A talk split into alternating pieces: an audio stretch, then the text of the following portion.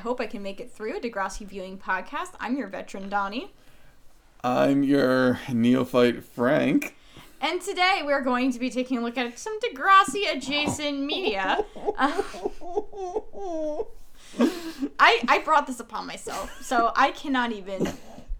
I take full blame. I, I I believe in accountability in this new year of 2019, and I I I am going to hold myself accountable to this. I suggested this.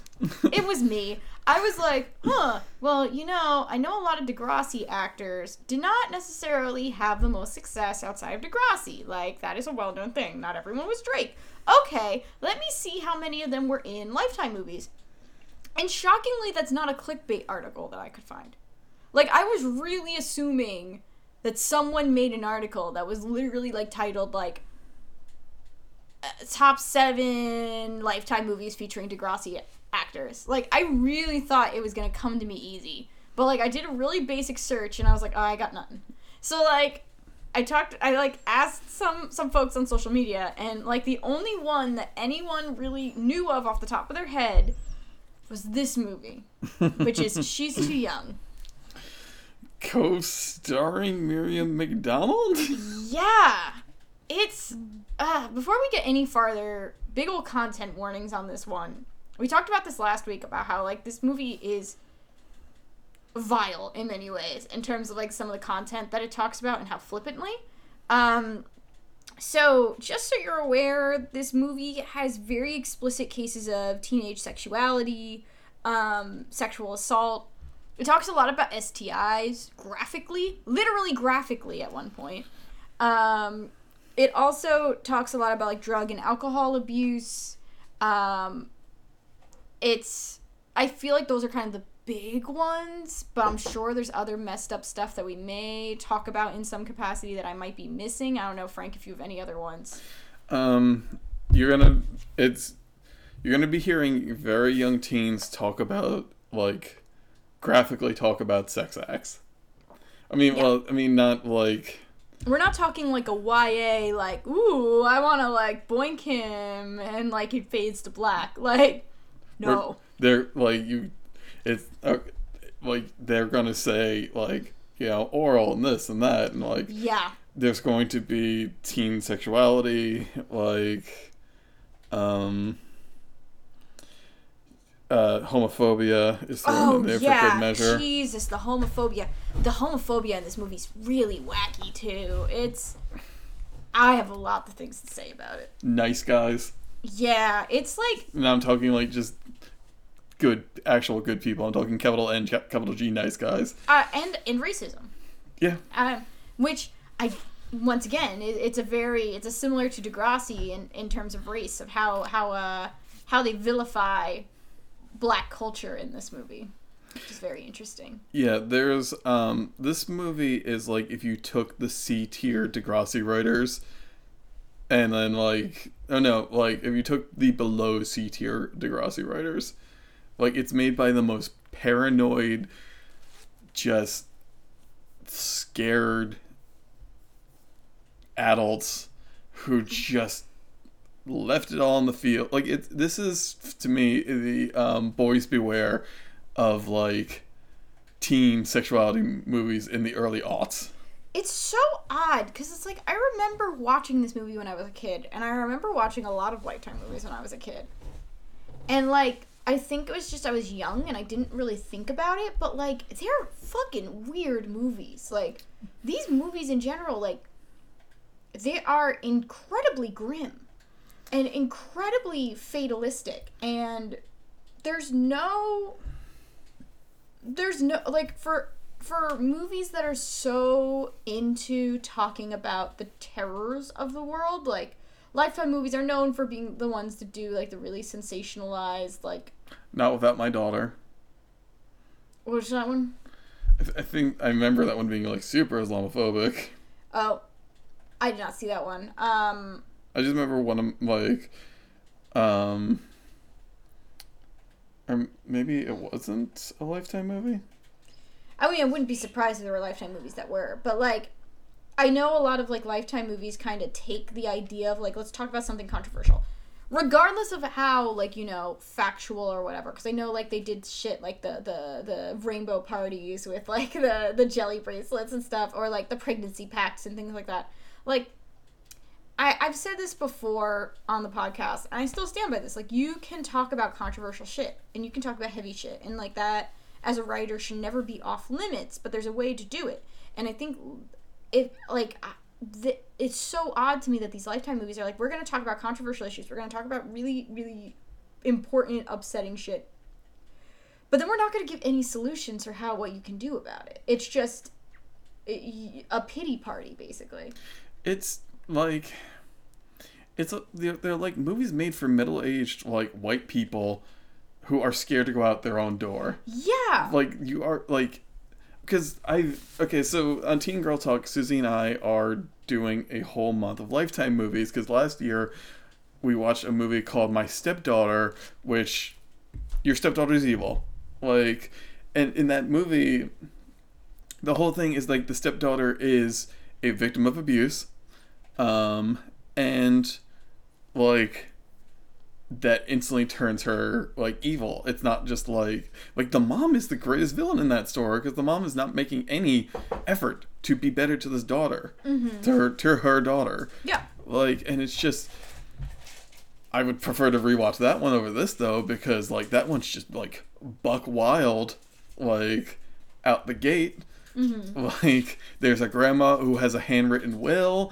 There is like this crazy outfit the stepdaughter wears to a beach rave that just seems to have gone off the turnpike a little bit. Yeah. Like, the the villain dies by running onto a knife while making a basically like go team win like cheerleading pose. What the fuck? It, it I have that's gonna be my recommendation. Just spoil it. That's my recommendation. Just watch that with a group. It's wild. Well, like this I would not wish on my worst enemy.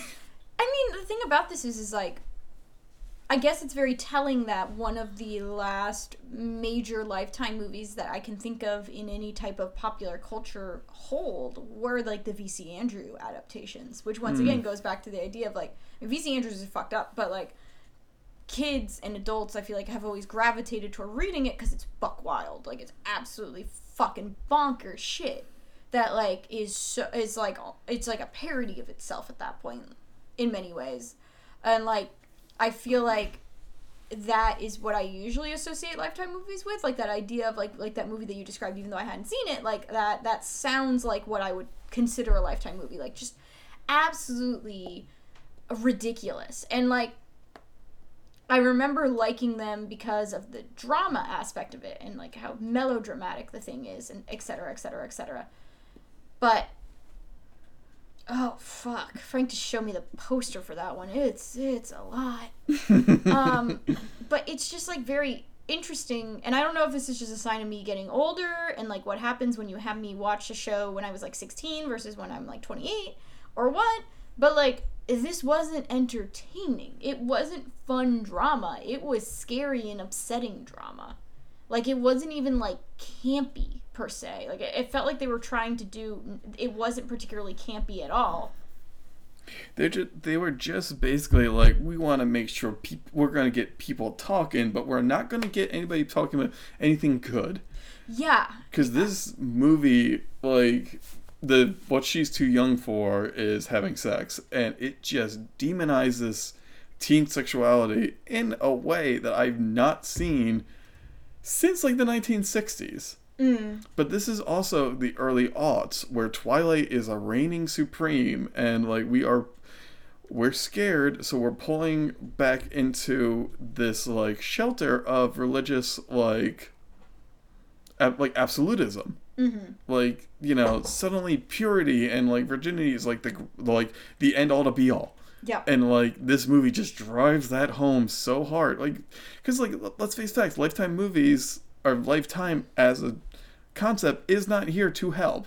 They no. are here to make a buck. Yeah, absolutely. Like like and let's be real. Like there are times where like I I have enjoyed lifetime programming. Um I watched um I really enjoyed and even though it's it's super fucked up as a show. Like I like Unreal. It's very good drama, but once again it's scripted. So mm-hmm. and like it's it's meant for adults. It's not meant for kids. It's not about kids. It's about like fucked up reality TV producers and how that makes you like, you know, that's an environment that's very fucked up.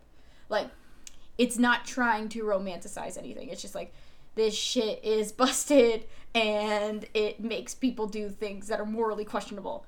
And like that's the whole shtick of Unreal. If, if the if Lifetime could make a movie where like evil VCRs are attacking a grandpa who doesn't know how to stop them, they would. like Yeah. I'm sorry, I'm like still being a teen girl talk mode with like this movie wants to be so heavy and I just want to like take it down. Yeah, I mean, let's just get into it, right? Like, let's just go into it. Because, Yeah. like, the whole thing opens up and it's like a montage of your lead three girls getting ready. So, you have three girls that are going to be the focus of this whole entire thing, and they're basically different archetypes. So, you have your lead girl, Hannah, and Hannah is your uh, band geek type. Uh, she plays the cello. Um, they're all ninth graders, by the way, which is terrifying. Just, just for reference, they are 14. They are very young um, in high school. Um, early in, it seems like it's kind of like they're a little settled in the school year, but like it's not like they're you know super experts of stuff. So Hannah is like your band geek type, um, like you know very much like a these Bambi big brown eyes and and everything, and just like very it seems very sheltered in many ways.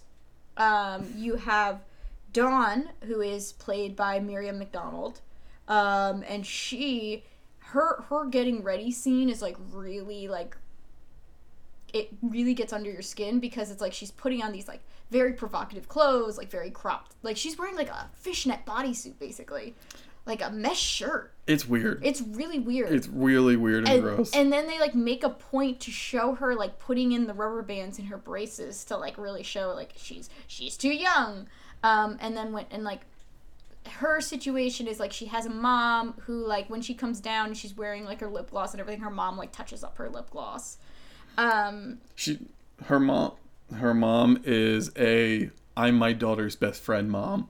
Yeah. Meanwhile, Hannah's parents are like the Hannah's mom is like I guess technically the protagonist of the story. Lifetime movies are very interesting in that way, like the way that they're structured because it's like the girls are obviously the focus, but like the person who actually is moving the plot is the mom, is Hannah's mom. And she um is like a lawyer of some sort. She well, okay, well that's the thing about these lifetime movies is that the moms oh the moms always have like some nebulous but professional sounding job. Yeah. Like in in my stepdaughter, the mom was a lab tech, and they cut to the actual lab, which seems like it was just in the corner of the break room of our different, more successful building. Well, I think that this weird thing. I think I think the protag the moms in these stories a lot most of the time they're moms or they're a woman or whatever. They're they're mostly mothers. It's lifetime. They're, I feel like a lot of them Yeah. have kids. I feel like a lot of the time the protagonist is um supposed to be this weird balance between aspirational and somebody you can project on. So so in her case in a it's like freaking like her I like uh her character the mom whose name is I forget her name off the top of my head. Trish.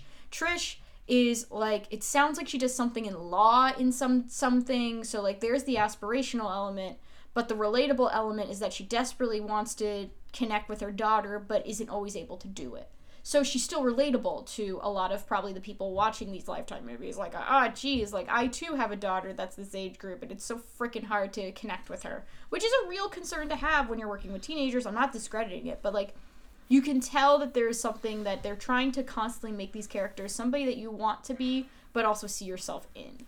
Yeah, um, and it's handled just so poorly um, because it was directed by Tom McLoughlin, produced by Michael Mahoney, written by are we are we expecting a woman's name? No, guess what? Richard Kletter. So you know, no, it's very telling yeah, no women like apparently in any stage of the production of this movie. Ugh.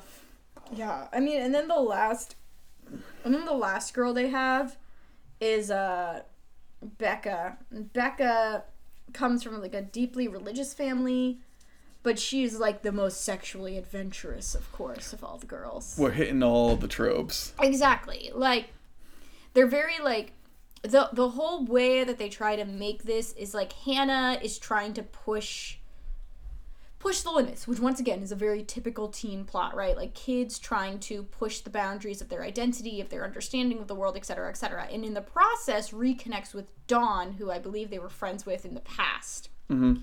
And Dawn, because she's more sexually adventurous, um, is very like her her thing. She's friends with Becca, and this is pushing Hannah into this deep, dark, seedy world of sexuality. Yeah, like we've seen. Okay, so listeners to our podcast, we've seen this before. Yeah. Like this is the um, girls just want to have fun episode where, Yeah. and um, drive. Yeah. Episodes of Degrassi, but it's handled so much better there because those people seem to actually know what children do. Yeah. Like this this is one of those movies where you keep where like they are just the teens are so sexualized and so like over the top that you're like okay you you're just going by what you think and kind of hope happened to you back in high school Yeah, and like that's the thing. It's like I have even seen in real life kids go through similar things where they want to impress their friends and because of it they do really shitty things. And I'm not going to disclose them. I don't want these kids like it I have seen that type of shit happen. Not quite to the level of she's too young, but like, you know, I have had to deal with cases of issues with kids who were really getting themselves potentially in a dangerous spot and having to work with them and things like that. But I think it goes back to the lens aspect, where Degrassi, even though it is boneheaded sometimes in terms of how the shit is written, I still do believe that at the end of the day, the writers understand that they're working with kids. mm-hmm It, they don't block scenes in a way that's super titillating. Yeah. Even if they are potentially going to have sex with each other, it's not done in this super provocative way. It's awkward. They it's not explicit. It's, you know, fumbling and there's anxieties and a lot of the time they don't even get to that point even if they talk about it. It because it's not meant to prov- be a provocative like potentially titillating thing they understand this is a teen drama teenagers are watching it and if they're an adult watching it why the fuck are you going to sexualize these kids anyway yeah like we get you get a lot of scenes. There was some stuff there i was like they could show that on like lifetime? Like it's true. Um, yeah, and also, all right. Well, we'll get well, we'll hit the points as we reach them, and um, there's also like just an overall like about what this movie is, is there's these constant cuts to like weird handicap cam zooming. yes it's really disorienting movie to watch it's very of the time i feel like in that sense where it's like super aggressive like high contrast filters in like transitions with super like shaky ass camera that i could not even see what was happening sometimes The, like I actually thought like that made it didn't feel like an early autumn movie. But it felt more like a ninety like mer- movie in the mid nineties. mm, maybe yeah Like we're gonna see like you know skaters. Yeah. I, it makes me think of. I never saw the movie 13, but it's what I think 13 is like. Like, but I'm not sure if that's true. Whatever that one with, like, once again, the girls behaving badly and getting their tongues pierced and having sex and shit. I don't possibly. I don't know. That's what I thought that movie was. I don't know. Wasn't, Don't at me. Wasn't that the one with Emily Blunt? Was it? I don't know. I never saw it, but like that's what like it, it was kind of like framed to me like like I assumed it was a lot of like that type of stuff, that type of camera work. That's why Yeah, I think no. of the time period. Uh, I've never seen it. I'm glad I never saw it. Yeah, no, it it looks awful. It sounds like a triggering nightmare. yeah, it is. Oh god, this looks like the worst. Yeah, I'm kind of surprised seeing as that you do teen girl talk. It's like, I mean, I don't blame you for not doing it, but I mean, it's just we'll probably get there eventually. We'll just awful. destroy it. Suffer. Yeah. Um, but yeah, no, it's it's like a lot of shaky cam, a lot of high contrast, a lot of like disorienting camera work, which is probably intentionally so, especially because of like the use of drugs and alcohol and shit like that. but like it's not it's it's just very dizzying it's not easy to watch in that sense I'm just confused. Like, why is it even in the movie? it doesn't make sense for the it's it's very odd like i don't really understand what i don't understand and, and this is an issue that i had that i mentioned earlier but i still like i don't understand the point of the movie Yeah, like I mean, like i feel like there's an unintentional thread that connects this whole entire movie together but i don't think that's what the writers would ever th- or the director want you to think is the message of the movie it's like it's like trying to empower the mom. Which is consistent with lifetime movies Yeah, but it just in the most. It's trying to empower the mom, but like you've only kind of heard about the problems like of teen sexuality like from a friend of. It's like it's like a weird game of telephone. It is, and I, I think that a lot of the miscommunications in the movie happen because it's functionally just a game of telephone. Like, all right, so let's get into it. Like these Yeah. these three young women are getting ready to get changed, get dressed, or they're getting dressed. Yeah, um, Hannah comes downstairs and because she's like kind of like she's the the daughter of the Trish of the lead woman in it. Um, she is like super excited because she's she says she's going to be getting ice cream with Dawn and Becca, who are the other two girls. Mm-hmm. um, and of course um, this is how we get um, but and like that that in of itself like the, every like you know it's like oh okay fine but she puts in a curveball that um, when offered asked if she needs a ride she says no i'm good because the 16 year old boy is driving me which by the way she's in four, she's 14 she's a freshman this other kid is either an older sophomore or probably definitely a junior like if that's the case um, so that's a red flag and her mom you know, is like, okay, like I need to see this kid. So they when the boy comes to pick pick her up, they go out and the boy kind of gets interrogated. So the boy is introduced um His name is Nick. Nick, yes. And he he comes off very like put together. Um, he doesn't mind the mom's questions when she asks for his phone number. He willingly like he has a paper and pencil in his car already and gives it to her, gives the information Yeah. to her. He's super like he he comes off like he knows what's going on and he knows what he's doing.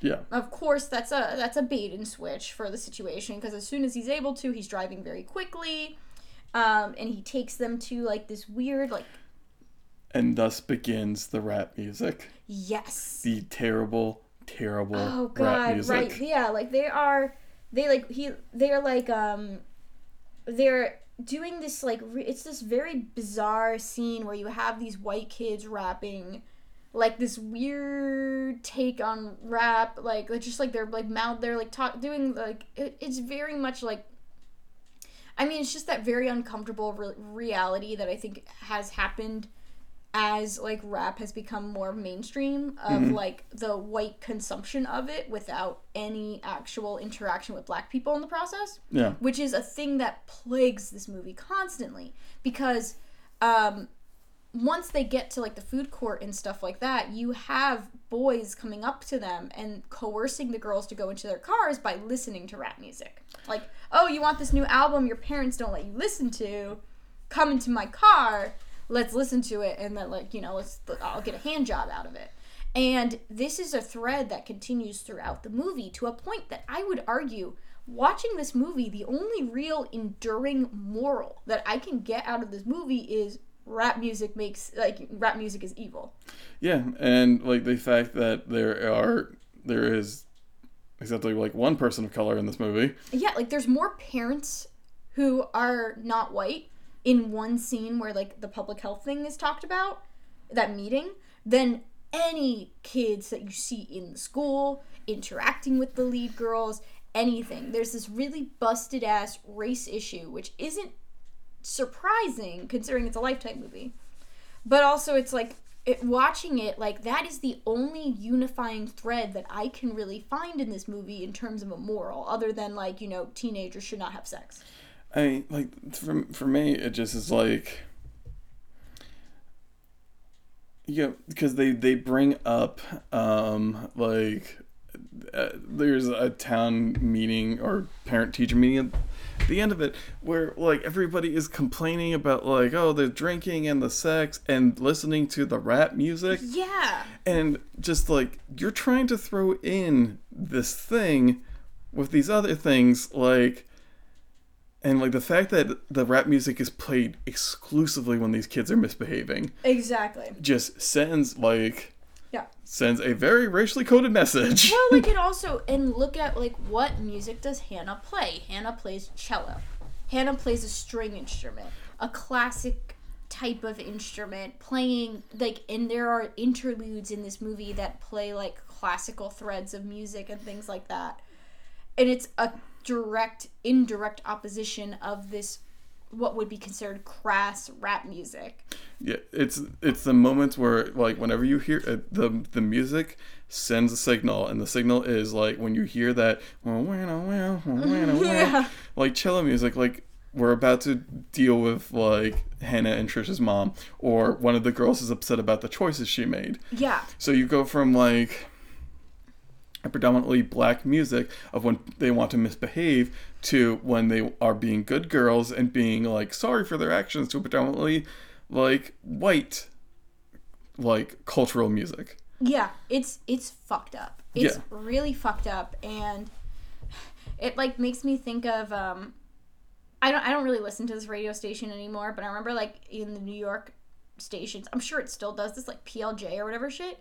This is very local. Like I remember being a kid and and realizing that PLJ like wouldn't keep the raps in songs. Like if if it was like a pop singer who collaborated with a rapper, they would have a different radio edit that would actually remove the rapping.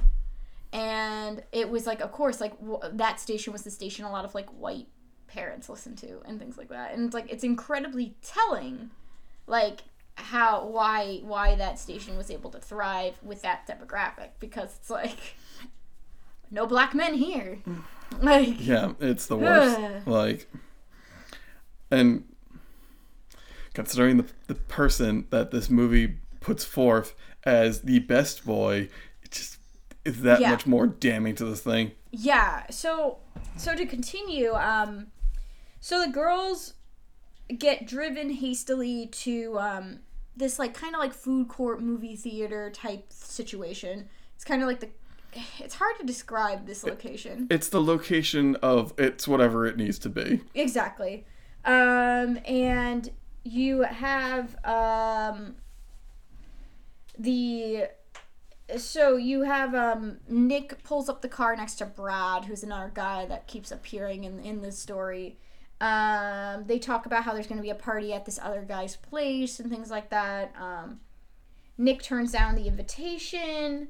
Um, but it's like really bizarre because then like Hannah and Dawn leave the car, but Becca stays in the car with Nick, implying I guess they're gonna hook up.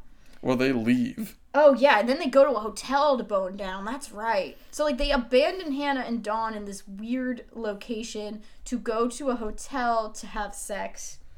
Um, Oh, yeah, and that's the first of the super creepy, like pushing it way too far with people who are far too young for this. yeah, Where they like Becca takes off her shirt and then like takes off her underwear. yeah. It's like it's super fucking explicit Yeah, in, like in a way that's really uncomfortable. it's it should not have been in the movie. No, It's like No, like I would have rather had them just have dialogue to be like, "Oh yeah, we're gonna go hook up in a hotel, like see ya," yeah, like, and see it. But they, but Lifetime writers were like, "No, we have to show this because what ends up happening is as they're like getting like you know naked and everything, Nick's like, "Oh, I forgot a condom." yeah, I'm sure he did, Nick. Uh, yeah, and like, and of course Becca is just like, "Well, I don't care. Like, it's whatever. Like, let's have sex anyway because she's 14 and a fool like because she's 14 and that's that's what it is to be 14 and and it's like you know setting the seeds of oh no girls girls having unprotected sex with older boys and um, meanwhile hannah and dawn are getting ice cream um, dawn is kind of bemoaning how average she looks and and Miriam McDonald's acting is so jarring in this because she's putting on this voice that is so different from Emma. Where Emma, I feel like it's her voice. Like I would believe that's how Miriam McDonald always sounds. Like Emma sounds very natural. Probably is her voice. But like Dawn, when she's playing Dawn, she's like trying to put on this voice of sorts, and it's just like this really odd thing. Everybody's doing the everybody's doing whispers in this movie. Yeah. Like when they start shouting towards the end, I got jarred because like I'm so used to everybody. It it reminded me a lot of like softcore porn acting. Yeah. where it's just like we're here to ease you into things where everybody's just like i don't really think you should do that i think that's a bad idea like nobody raises their voice above a certain level and it's just like and it's just so all weird and breathy Yeah, Like, yeah, she's really breathy. All everyone is, but like it's so weird because it's like it it's very she looks uncomfortable in the part. Like she doesn't look like she and like it's not even like it's like it doesn't even feel like oh this is the case of the character's uncomfortable being this per- type of person. It's I think the actress is deeply uncomfortable because it's like it's just like very odd and very out of place and i don't know how much of this is just like i'm used to her being emma which is like literally the polar opposite of this character. Like emma is so different from dawn um and how much of it is just like the actress was just trying her best with this but it, it's like a really weird thing to kind of watch her as this character. She was i mean she was 17 when this movie was made. Yeah. But it's still like you know she started on Degrassi when she was 13 and this is such a such, such a far-flung thing from that. Like and like that's that's one of the more jarring things for me is that how much she looks still like the Emma we know. Yeah. I just I hate it. I hate just I hate everything about it. Yeah, um but yeah, like she's like bemoaning how average she is and how like she wants to be with Nick, but Nick only dates babes. And then this like is this is Hannah talking oh yeah, I don't know. Dawn calls says that she's average. But I guess Hannah is like, oh, I want to date Nick, and he's whatever, whatever. And then like fucking like um, Brad comes in and is like, yo, I got the new Kingpin Pimp album, which is like, oh, do you now? yeah and he's like, "Hey, you want to come into my car?" He invites Hannah initially. Hannah denies the invitation, and Dawn goes with him. And and like you know, Dawn's just kind of like, "Gotta, I gotta." Like, sorry, Hannah, you're on your own. Dawn, Dawn's attitude throughout this whole movie is like this is what you got to do Yeah, like and also every man in this movie is garbage yes. Dawn's character, I understand what they're. I understand what they're trying to do. I think like Dawn's character is probably the one that has the that would have had the most potential to like be something. Cuz like her situation is you can sympathize with her mm-hmm. in a way that like she's she's someone where if she was edited very differently and directed very differently, she could have been a Degrassi character. You know what I mean? Like Mm. kind of torn between like you know that I'm not a girl, not yet a woman type conflict. Um, trying to deal with her sexuality and trying to make sense of having a purpose in the world when she does not feel she has one. she reminds me a lot of lily from assassination nation um where like she understands so much about what's going on and it's just basically like hey, you have to play the game or otherwise like what's the point Exactly. And like I think if she was in a different movie, a different TV show, a different anything, she would be something interesting. yeah lily's super interesting yeah, and like there you go. Like you can find that character archetype in different things, but um yeah, she's she's like going through the motions because she, that's how she finds self-worth. So she goes with with him to listen to the album, quote unquote. Um, and then that kind of leaves Hannah SOL because literally both of her friends are hooking up with men right now. She said no, and then she has to call up her mom to pick her up. yeah and they have a super weird conversation Yeah. that was flowed well we didn't see it in Degrassi but it's the you said you'd pick me up no questions asked Yeah. and I'm just like is that I'm assuming it's a thing from any mother daughter like yeah relationships Yeah. But it's just like the It's weird because like Trish doesn't. It's like it's weird because Trish is like trying to be positioned as a character who um loves her daughter and respects a version of her daughter, but like the way she talks to her, it's like she never respected her. It feels like yeah. she's never. the Trish like reminds me of well I mean it's like Trish is the self Trish is the self insert character for somebody who's not that great. Yeah. Like if you think Trish is a hero, you need to re-examine your life I agree. I agree wholeheartedly. because like I mean of like she uh, if it wasn't for Dawn's mother like I would say Trish is the worst mom. Yeah. Like I mean they actually know all three of them Worse than Becca? I don't know. All, all three All three moms are like dogpiling for the bottom rank. yeah. They're all terrible in their own unique ways. Um so the next day at school Yeah, and like Hannah is chatting about what is it, the Scarlet Letter with uh, Thomas, yeah her her friend. And it's one of those super generic like it's a super generic like high school conversation that Which like is fine. Probably the most realistic moment in the movie. Let's be real. Well, my, I've as somebody who's seen a lot of like just awful TV over the last two years, mm-hmm. like the like it just bugs me so hard when the the writers can't go further than like what is a book they would read in high school.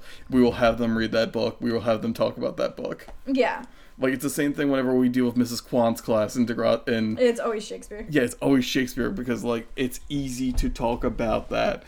Like he's like, "Oh, Poe is so scary," oh, and she's just like, "Oh, Scarlet Letter." I'm like, "Fuck you." Yeah. So yeah, so she's talking to him, um, and as they're talking about novels, Nick appears, and the friend just kind of like ollies out, and Nick drops a homophobic slur. Yep. Well, no, he's just like he's so gay. Like, who man? Now I remember we're in 2004 watching this one, um, and Nick tries to like really try and butter Hannah up by saying like, you know, she's hotter than Angelina Jolie. Like, like she he says like you know she's a dog next to you, and like You know, be- best way to comp men, best way to compliment women is by, you know, just uh, shitting on other women. Good idea. Yep. Great, Nick. You're a piece of shit. right and then like he proceeds to ask her out um and, like you know he's like oh like we can hang out with brad or whatever and you know says like oh i'm done with becca by the way Also, just like Nick is the worst. he's the fucking worst so like eventually we find out what is supposed to make nick so tragic because like the next scene that we see outside of school it's him at home. He's checking his voicemail from his parents. It's a jimmy situation. In the sense that like um his parents are um not coming home so he's alone. But how he deals with being alone he drinks beer. He has like porn in this movie is really fucking weird. He's like re- addicted to porn is that how we're supposed to read him because like his email account his email is like full of like porn spam but like he's clicking and reading through it Yeah, I mean, like that's how I'd read it, but it's just like that could be an interesting thing, but Yeah. they're not. But they're not going to talk about that. no no but like he he just is like he drinks a beer and he watches porn Mm-hmm. and like it, there's this thing about porn in here that if this was done correctly could have been a bigger commentary about like the issues with porn in the porn industry right it could have been about how it desensitizes men into thinking women are props and objects and it could have gotten there but it never really does it's like porn is used there basically i think just to sensationalize Mm-hmm. Like it's the- it's another bad thing. Yeah, like it's not really there to. It's just like, oh, these teens are watching porn and they probably shouldn't, as opposed to like, hey, maybe you shouldn't be watching porn because there are deeper societal implications to it. Yeah. Like it, it never gets there. But like yeah, he like he does that. And then um, we go to Dawn's house, and Dawn is like, it, it transitions to porn to like her sister watching porn. And like Dawn coming in and saying that homework is the R word. Which once again another another great little little snippet of 2004 media is like how freewheeling everybody was with the R word. Or how just garbage this writer was. I mean, no, I would venture to say everybody was because, like, even some of my favorite shows, like Friday Night Lights and stuff, were using it during this era, which is like really upsetting. Um, but it it was it was just used so fucking much, Yeah. and it's so ugly to hear. Um, and it's so ugly to hear Emma say it. Like, I'm sorry, I know it's Miriam McDonald, I know that's an actress, but also like Emma. Okay, well, let's just we're gonna take a quick side jaunt. Yeah. Where it's just like it's like if I saw Chris Evans being a bad guy in a movie, Yeah, I would just be like, "No, you're Captain America. You're not." s-" I mean, like they use that to great effect in um, Once Upon a Time in the West, where like they had traditional hero Pete Fonda, and it's like, "Oh no, he's the bad guy." mm-hmm. Like, you know, that could be. But the thing is, like, I don't think this this movie's not smart enough to think about it that way. They're just like, "Here's what you say."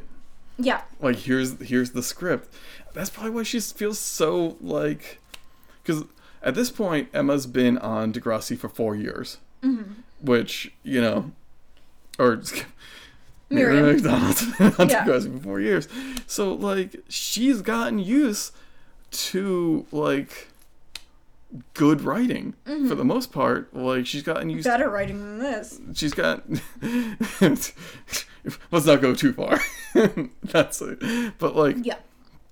she's gotten used to writers who slip up here and there but are not going to drop uh, like they slip up here and there They're but not like this level of bad. like i think she can recognize like this is an ugly ugly script Yeah, and like also like in Degrassi, while there are some issues with it, like the kids had some some degree of autonomy or like you know some input. Like it didn't always mean that all the input was going to be considered, but it sounds like it was a writing environment where kid the kids could potentially bring something to the table and have it impact their character. yeah i'm sure if they tried to pull this like miriam mcdonald like emma would not say this word Yeah. Like they could actually have a discussion about it. Meanwhile with this it's like no, this is this is this character. But it's just a very uncomfortable experience. Um the mom is outside like like Dawn kind of pulls up the window, uh, pulls up the blinds and sees that that uh, their mom is making out with a man in like in the middle distance and she's just like has a bit of a meltdown about it and how unloved she is basically. Which once again like i think in the right hands this character could be something. I think in the right hands this could be a compelling take on a character but this this is so clunky and so agenda driven toward agenda i don't really know myself. It, it fails to actually create a character it's just like they just kept piling on like plot lines yeah like I've I've seen enough of these garbage films where they're just like, well, we don't we we're not talented enough to focus on one and just really get into the heart of it. So we're just gonna keep adding ones on. exactly Like, oh, Becca has religious parents. Throw that up there. Uh, uh, Hannah's mom's a bit overbearing. Throw that up there. Dawn's upset that her mom is dating all these men. Throw that up there. Um, Nick might have an addiction to porn. Throw it up there. Just keep adding plot lines. We'll cover up the fact that we don't know how to keep this thing.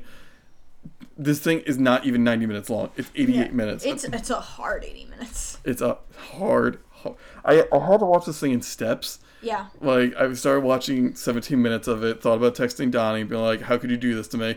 Then I was like, "No, no, Donnie's suffering too." Yep. Then like I watched it like 15 minutes when I was walking on my break at work, then 30 minutes while I was walking on my break for lunch, and then 15 minutes when I was walking on my break for like my last break, and then like the last 10 minutes when I was just sitting in my car, getting ready to drive over here. I was just like, okay, I think it skipped through.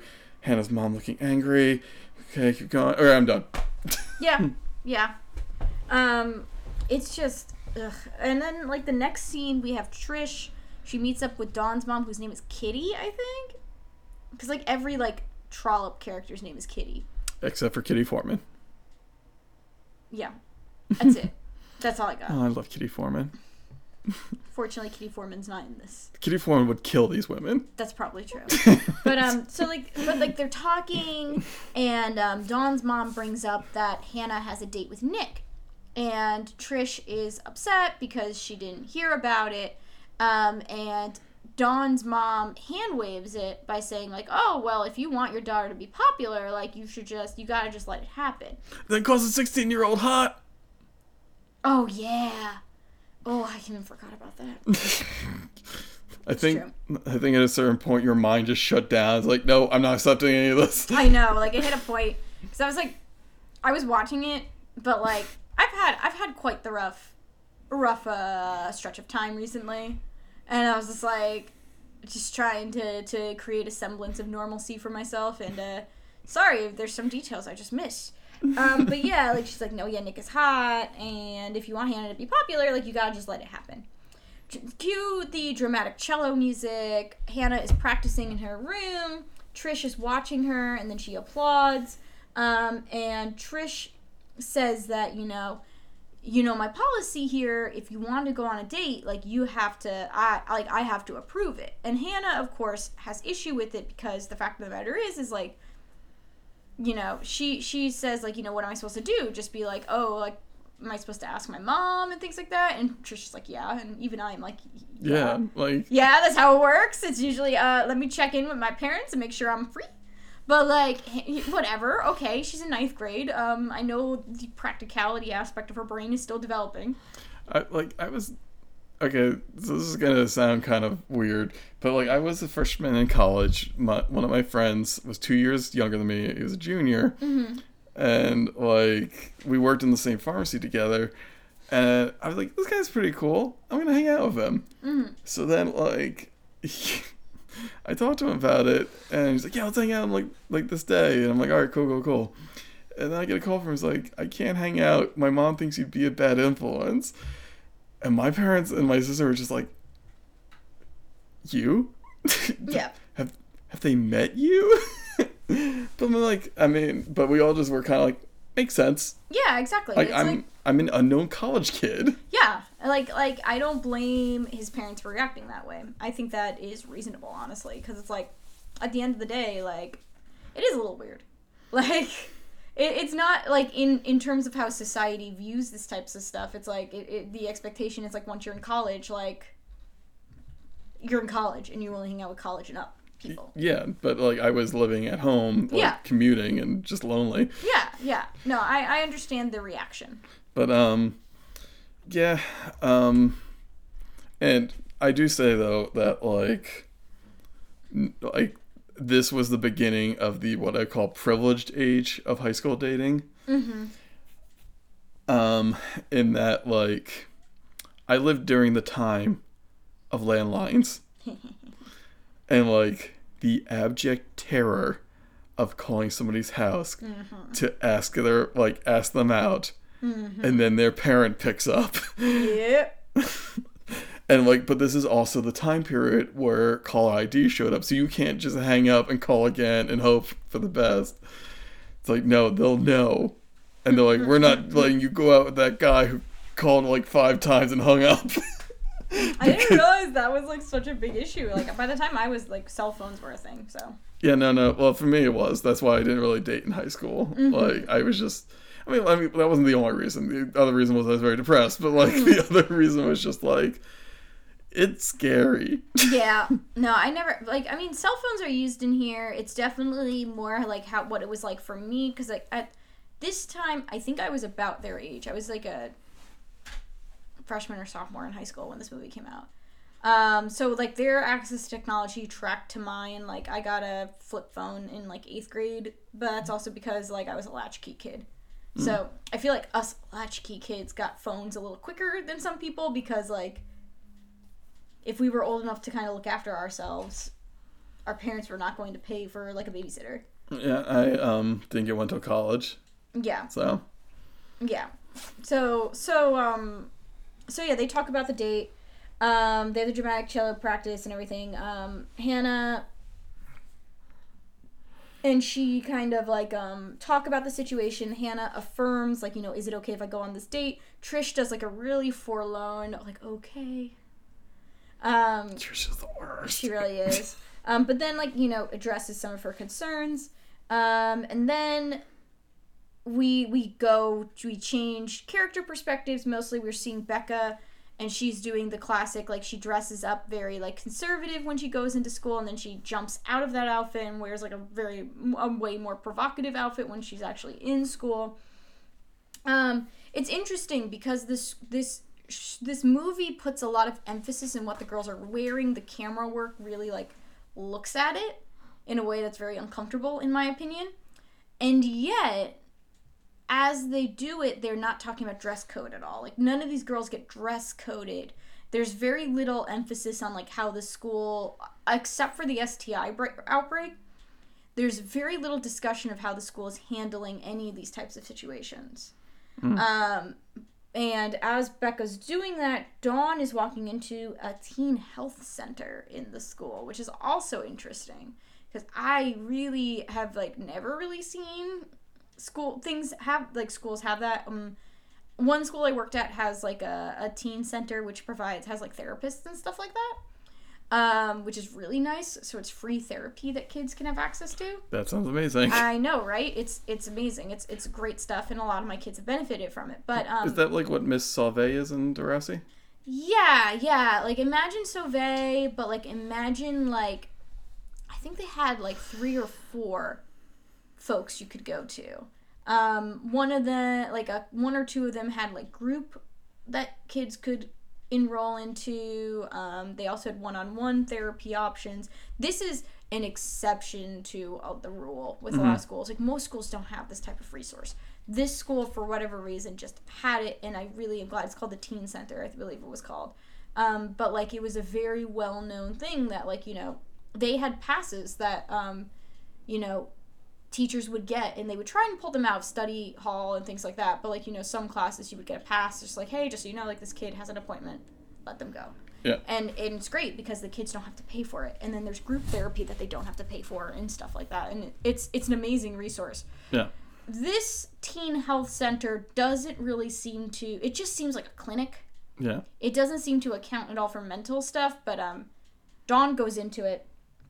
And um that is never a good sign and as she uh, goes in she's getting uh, checked out and she reveals that she has a sore in her mouth from about a week or so ago which is of course your first red flag of like what the one of the main issues in this whole entire thing is going to be Yeah. um, so as that whole entire, you know, that whole entire thing is established, the bum bum bum aspect of it, um, and then we go to the date situation. Um, so Nick arrives. Hannah is in um, is in an outfit that she borrowed from Dawn, so it's very provocative looking. Um, and Hannah's dad is kind of just a pushover in the situation. He's just like, "Oh yeah, whatever, okay, uh, bye." And Trish like makes this really weird comment to him afterwards, like you know when, like you know, didn't you say that you would have a shotgun? What like, happened to the days of the father telling the boy that he would be waiting for her, waiting for his young his daughter to come home with a shotgun ready? Yeah, yeah, and like you know that type of stuff. Super healthy. Oh yeah, Just this super healthy. relationship is just super, super sound. This this this family has like all it's, everything's just going together real well. Perfect. Um, and then of course Nick is the date that Nick is taking her is to is the party that he had that he was invited to. Um, you know, the guy who's not his parents aren't home, etc. etc. Nobody's parents are like ever at home except for the lead girls. Yeah. It seems like all the boys have just like negligent parents. Becca's. yeah, it's weird. Um, It's a plot convenience. Of course. Um, not to say that that doesn't happen, but you know, like it's not every fucking weekend. It's just like where are the people calling the cops on these parties? I know because they're wild because they go to this party. They're they're like the wild high school. They're they're the generic wild high school parties. yeah, like they're at the party. There's like joints out. Music is playing really loudly. People are like hooking up. It's like the very very tropey kind of teenage party thing that um Degrassi avoids, which I'm really grateful for. Um, but it's very just like over the top and like the shaky cam like focuses very quickly on like the more explicit things that are going on in the house. Um, is porn playing at this point? I don't remember. Probably. Don't know. Um, anyway, so um, Thomas is is also there, and Thomas sees Hannah with Nick, and Thomas takes it very negatively and says like you know like you're on the winning side now. Like what happened to like what like you know what happened to you because Hannah was a band geek and things like that. I thought he was the uh, Nick was the enemy. en- Yeah, enemy- enemy. yeah. Which, but like also like they don't talk in a way that they see Nick as an enemy. Like it's really odd because it's like they really don't frame this correctly for it to have any emotional weight to me. Because what you're supposed to immediately key in that Thomas is in like cares like has romantic feelings for Hannah and she's going with the popular dude and like whatnot. And this is way more effective in Stranger Things. Well, there's that, and also like it, it just doesn't seem that Hannah ever had an investment in being down, like you know, being against people who were trying to be popular. You know what I mean? Like it it, it doesn't the way that she acts doesn't actually come off like she's changed. She's made a change. Yeah. It it really just seems like the and maybe this is just the fault of when the story takes place, but like it seems like she still genuinely likes playing the cello, but she also wants to get laid. Like you know what I mean? Like it's like she it doesn't feel like she's had this horrific personality change or or change in morals or whatever. It kind of just feels like she's always wanted to do this, now she's actually doing it. Yeah. So it's very odd in that sense. But Thomas is like really upset about it. Um, and and um, you know, Nick just kind of like pulls her off, pulls her away, and says like, you know, hey, like let's stop by my place. You know, it's empty and shit. So Thomas is offended, puts on his fedora and leaves. yeah, basically. um, so they go to Nick's uh, house. Of course, his parents aren't home. He starts up like a hot tub and stuff like that. And he starts removing his clothes. And, you know, he looks like he's about to strip down. And Hannah's wondering if she's supposed to. He's like, oh no, you can just grab a swimsuit. Like, you didn't think I'm to make you be naked. And which is another confusing plot hole plot convenience for me. i'm just like, does he just have a bunch of loose swimsuits in like in his bathroom? I mean, I will say this. Um, Gwen's family has a pool. Like, it's a really nice pool. And I know that whenever we've had people, like, visit, and, like, whenever we've had there and we've had friends, like, you know, if it's, like, summer and they didn't bring a bathing suit, like, there were a couple, like, spares kind of floating around that people could wear if they fit into it. So, like, that part isn't that weird to me. It's just, like, this very clear, like, trying to come off like he he uh cares about her and her well-being it's just it's just very manipulative. Um and of course like he's like trying to get her into the water. He's like super condescending the whole entire time. He's trying to like coerce her into the into the hot tub. Um they're talk there's a lot of moments in this movie that it's like they're talking but i don't know what they're trying to say it like kind of reminds me of like the room or like the book of henry like that very specific subgenre of bad movie where i don't know if the writer of it has ever met a human It uh, it feels like it was written by aliens. yeah yeah exactly like i would not be surprised if these were extraterrestrials trying to create media because it's like the way that they talk at each other is just they say words and they make full sentences but they don't make sense. I am not going to kiss you, smoochy smoochy smoochy smooch. yeah like this is it's kind of hot. That's the idea. Like it's just like really weird exchanges like that. And there's a lot of moments like this in the movie where i feel like a lot of the time i might have missed something because i literally did not understand. Like i did not understand what they were trying to say. Um and so like you know they do like this weird thing where like he's like oh I, I wasn't planning on kissing you blah blah blah and then she like takes it as like a as like a, a a chance to try and like kiss him like these really exaggerated kissy faces and they like she like chases him around and um you know, eventually they like, you know, Nick is like zooming to get her home before curfew. Her hair is like super dry. Like she doesn't look like she was in a hot tub. Um, and um, you know, she gives him like a super passionate kiss before she leaves the car. Um, and you know, she comes inside. Her parents are like kind of curious, and she's just like just running up the stairs, like, "Oh, I'll tell you about tomorrow. Bye." And of course, so she can go on to buddy chat slash AIM. Um, so she could talk to Dawn underscore zero one, and say that you know. How the hell did she get that? there's no way. There's no way. There's no fucking way. Anyway, she reports back that you know she she her her time with Nick was amazing, spelled with three Z's. uh, No, I'm just thinking she's just like then she's IM'd by um triple X Seth Ross one two five triple X and she's like I have no more time for you I'm popular now right. I will still have her write you that off crowd fan fiction Yes. Please do. But um um but um so the next scene we have is of course like they're literally at church.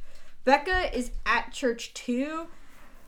This also is like really doesn't make any goddamn sense. Like this this like religious element of it is just like it feels like so poorly handled and like the rhetoric that like Becca's parents have is like so dogmatic compared to the alleged Christianity of Trish and her family.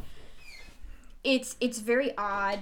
but then we get these super awkward scene where Becca is just like hey it's cool if you and Nick hook up it's like science he needs to spread his seed around and then that was the point I like Yeah, like they talk after the mass. Like she walks over to her and they're like talking about it. It's like everybody else is like doing their like, you know, post church rituals. And, and she's like, you know, um, and she just assumes Hannah had sex. She's like, oh wow, like you haven't? Like, what the hell? Um, and it's just like this super weird conversation. Um, yeah, like Becca. I mean, Becca, Becca, and her her response to Nick having sex with other people is really not that surprising given the two threesomes she has in this movie. Um, but like, of course, like you can't even. It's not even like this like a polyamorous viewpoint of it. It's definitely just a self worth or lack thereof, or the feeling that she's just like a pawn in all of this. Like it's not. It's not to be progressive. Her view. It's definitely just this like boys will be boys. They want to have sex with everything. Why am I gonna try and like keep someone monogamous?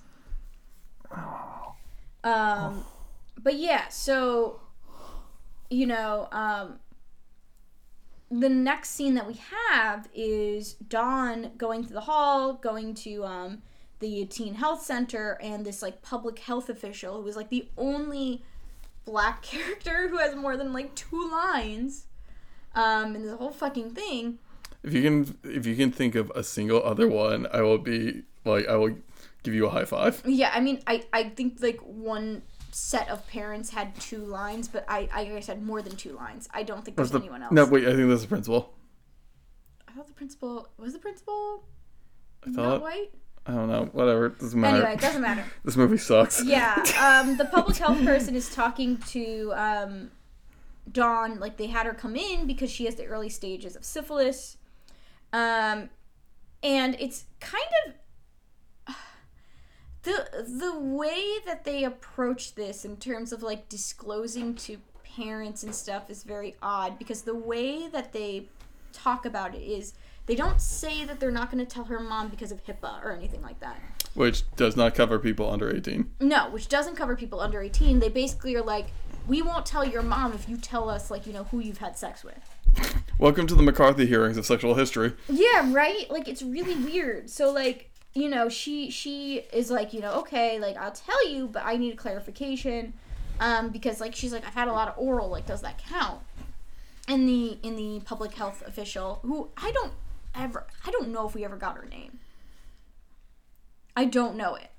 I was listening for it. I might have missed it, but I don't think we ever got it. I don't know what she's credited as. I'm checking IMDb. Yeah, but um, Dawn starts freaking out a little bit, um, because she's like, well, you know, I if if you include oral, like I have had sex with probably about fifteen to twenty boys, Well- and I'm sorry. oh, and the health official is like, losing it in front of her, which is like what you shouldn't do when working with a child. If you work in public health, I want to believe you have a little more decorum on that one. There's this one part where she says to her, "I'm not gonna judge you," and then um, Dawn is just like, "Okay," like uh, she's like, "Aren't you gonna say?" anything?" She's like, "I'm counting." She's like, 20, and then immediate then the health official immediately judges her. Yeah.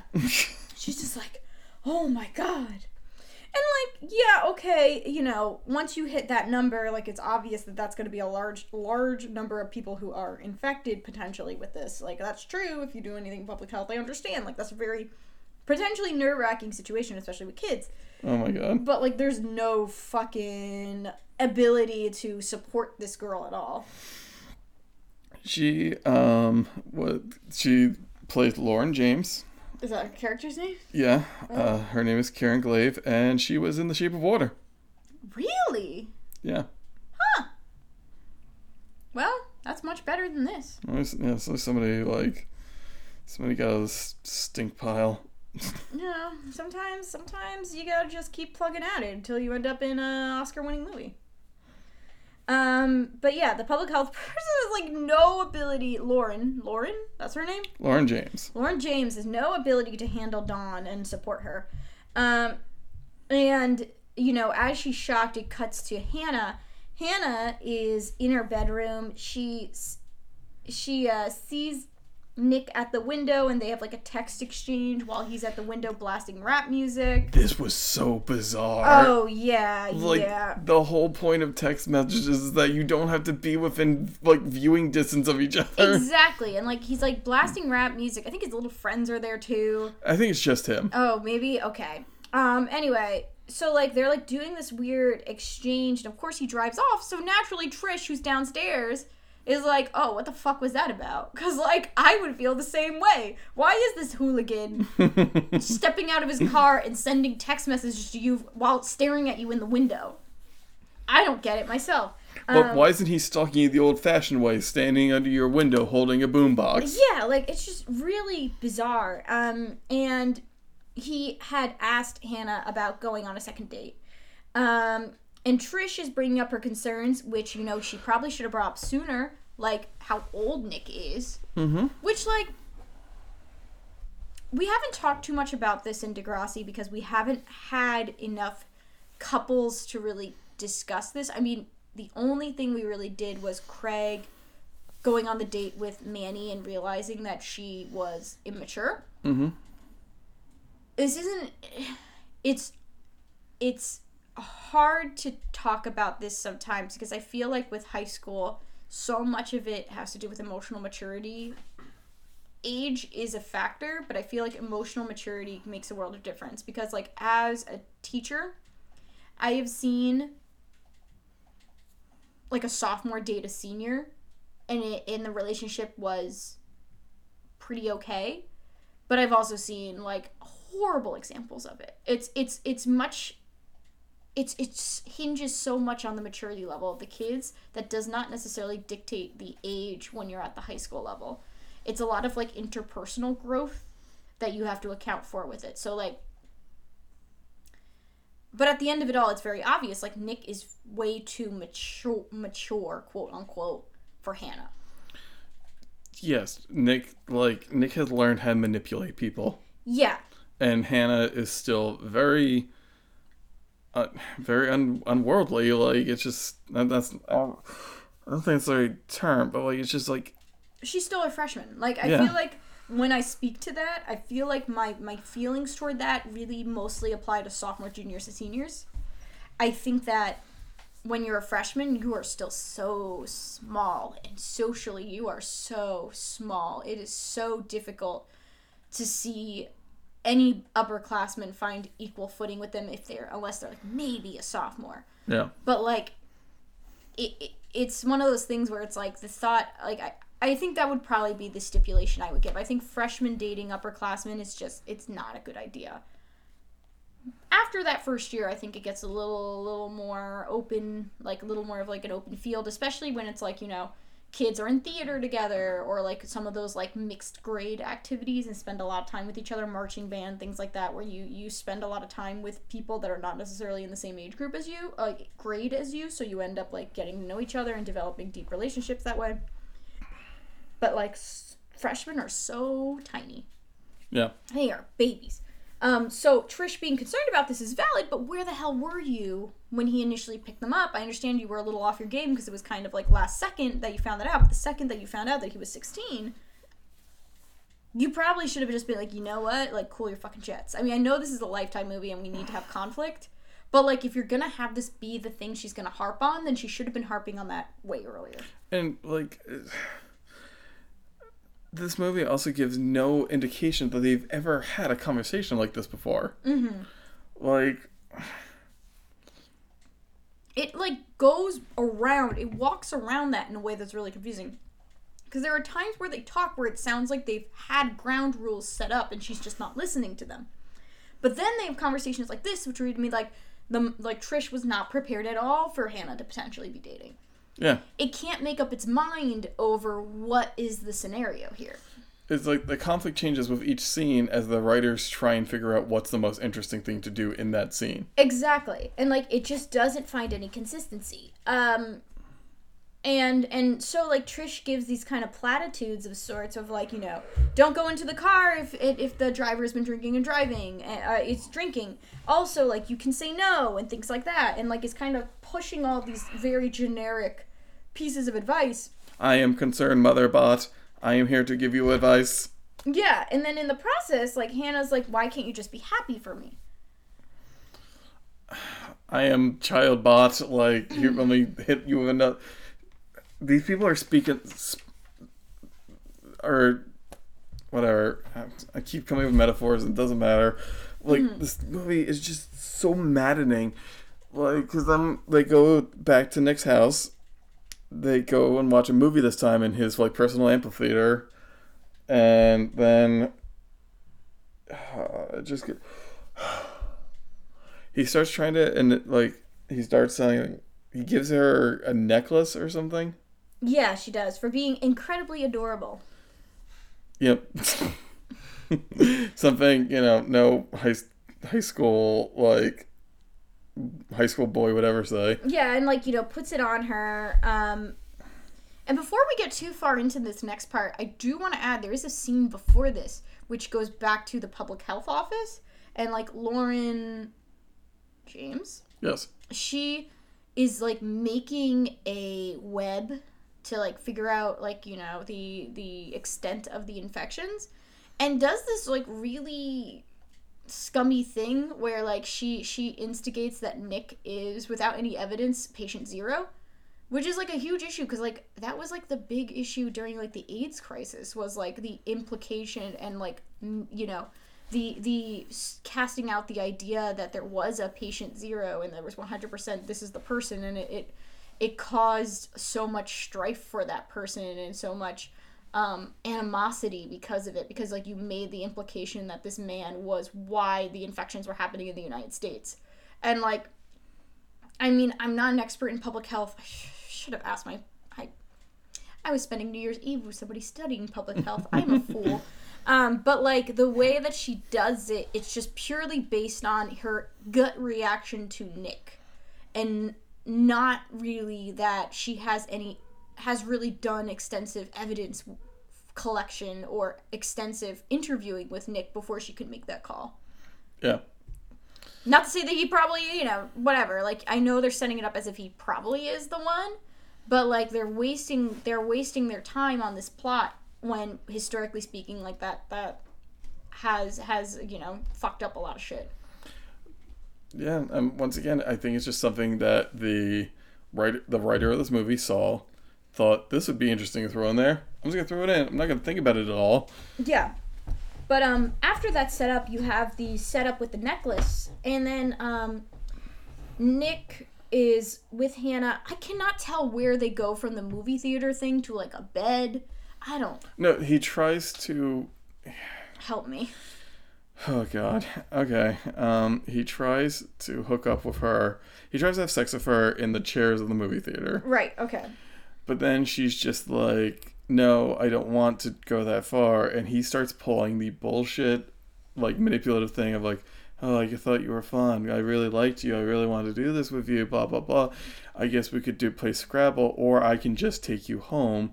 Mm-hmm. And that is the point where she was like, wait, and starts unbuckling his belt.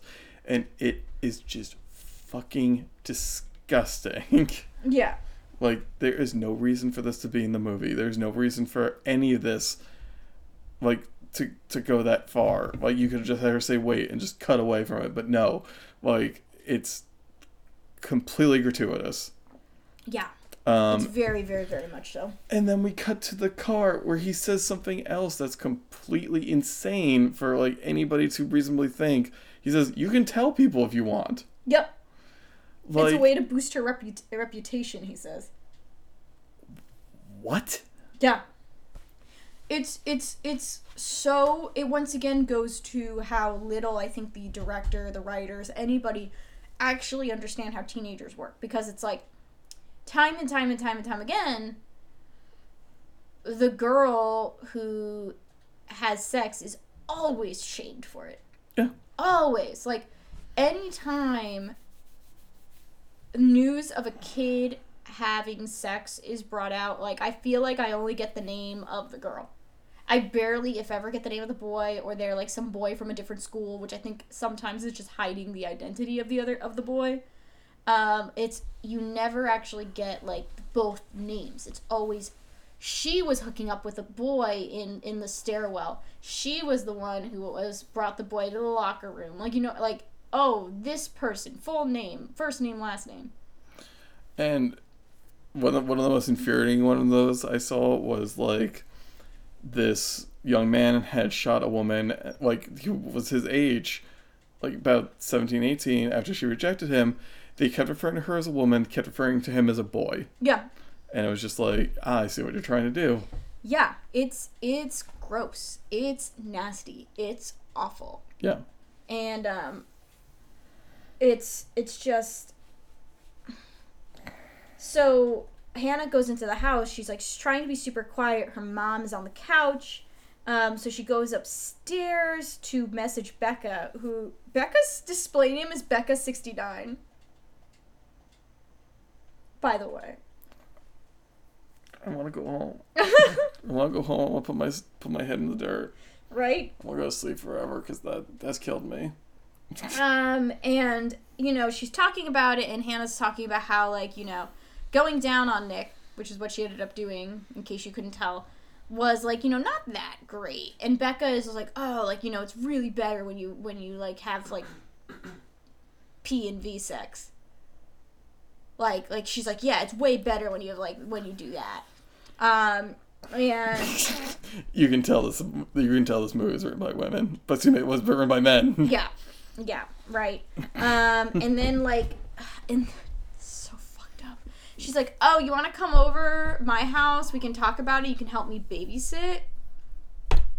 And this part, I think, was legitimately. I think this is the part that I was the most disgusted by. If I had to pick something, everything is vile in its own way, but this sequence is so horrible. Like, um, because we go to Becca's house. Her little brother is sitting on the couch, and as he's sitting on the couch, Dawn, Becca, and Hannah walk like they come in doing like a really sexy dance, slightly wearing costumes. It's like a and as they after they do it, they bait him to call call them hot. And like he's like you know, he's just like they're like, "What do you think of cheerleaders?" And he's like, "Hot, hot, hot," and like like things like that, and like baiting him to say these types of things. And he's a baby. He's like a toddler. Like he's small, maybe not that small, but he's not, not you know. no matter what age he is it's inappropriate It's inappropriate, and you are also a older sister making your little brother say that, which is disgusting and adds another content warning to this, I guess. But um, it's it's. they're just stacking up at this point. I point know, right? But like, assassination nation had fewer content warnings than this Jesus. But like it's just super gross. And then like as they're like, you know, they're laughing about and everything, and as that's happening, Dawn literally is just like, Oh, by the way, I have syphilis. Which like I kinda get. I kinda get Dawn in this fucked up world that is she's too young, Dawn makes the most sense to me. Because I understand, like, he's like, oh, I'm just gonna get out in the open. And and Dawn does. She's like, oh, by the way, I have syphilis. And but but then Dawn's like, yeah, but I got a shot and I'm cured. Like she she got some antibiotic uh, antibiotics. I forget exactly. Yeah, Antibiotics. Yeah. antibiotics. Yeah. And she's like, yeah, but like I'll be fine. Um, and Becca is like, why did you tell us that? Like Rebecca's just like, why the fuck did you say anything about that? What's wrong with you? And um, Becca and Dawn have a fight about it. Um, it, because it becomes like that purity thing. Like Dawn is disgusting because she has because she has syphilis and things like that. Um, and I get it, and I think that Dawn and Becca's dynamic, if this was once again done by a writer that knew what the fuck they were doing, honestly, I feel like this could only be done by somebody who is not a dude. I don't really know. I feel like this has to have been written. This would have to be written by somebody who like deeply understands this perspective and comes from this perspective. But like that weird, that fucked up perception of yourself and how when you see somebody who is in a similar situation to you, you're trying to still like dogpile on them and trying to feel better about yourself when you're clearly lashing out because that's what Becca's doing, but it just comes off like this weird flippant thing where like instead of it being like Becca sees herself in Dawn and is, in, and is scared about it, it just comes off like she's like, "Why the fuck did you say you have syphilis? Why you gotta ruin the mood?" Well, I gotta ruin this really creepy, weird mood. Yeah, yeah, yeah. Um, and then Dawn is just like, "Well, I'm gonna leave," and she tries to get Hannah to leave, but Hannah decides not to. Um, they stick the little brother with food in front of a TV in the kitchen as like Nick and um, Brad. Brad, yeah, Brad come over and they sit on like the couch together. Um, once again, the offer is given to listen to music, um, to go upstairs and listen to music. Um, they go, so all of them go upstairs. Por- they start playing porn in Becca's bedroom. Um, once again, why? I don't really know. I don't know if this is supposed to be giving like a deeper message or not. I couldn't tell you. Or if it's just supposed to be provocative. Um, and Nick is like b- passing Hannah off to Brad. Um, and is like, you know, like, y- you gotta, like, hook up with Brad, please. If you Brad like, and Nick have a really fucked up relationship. We'll get more into it. yep, it's so weird. It's so weird because like Nick is like begging her to hook up with Brad, and she doesn't want to. So like, they they essentially break up. Yeah, like she storms out, and Becca has a threesome with them. After like Nick called Thomas gay for just like existing, but like, it the way that they're so it's so normal how like Nick is so casually in the same room as Brad's about to bone down. It used to me like they've done this so often. Like, I think Brad and Nick have like seen more. Like they've seen each other's dicks like a fuck ton. It might. Uh, it reminds me of that Andy.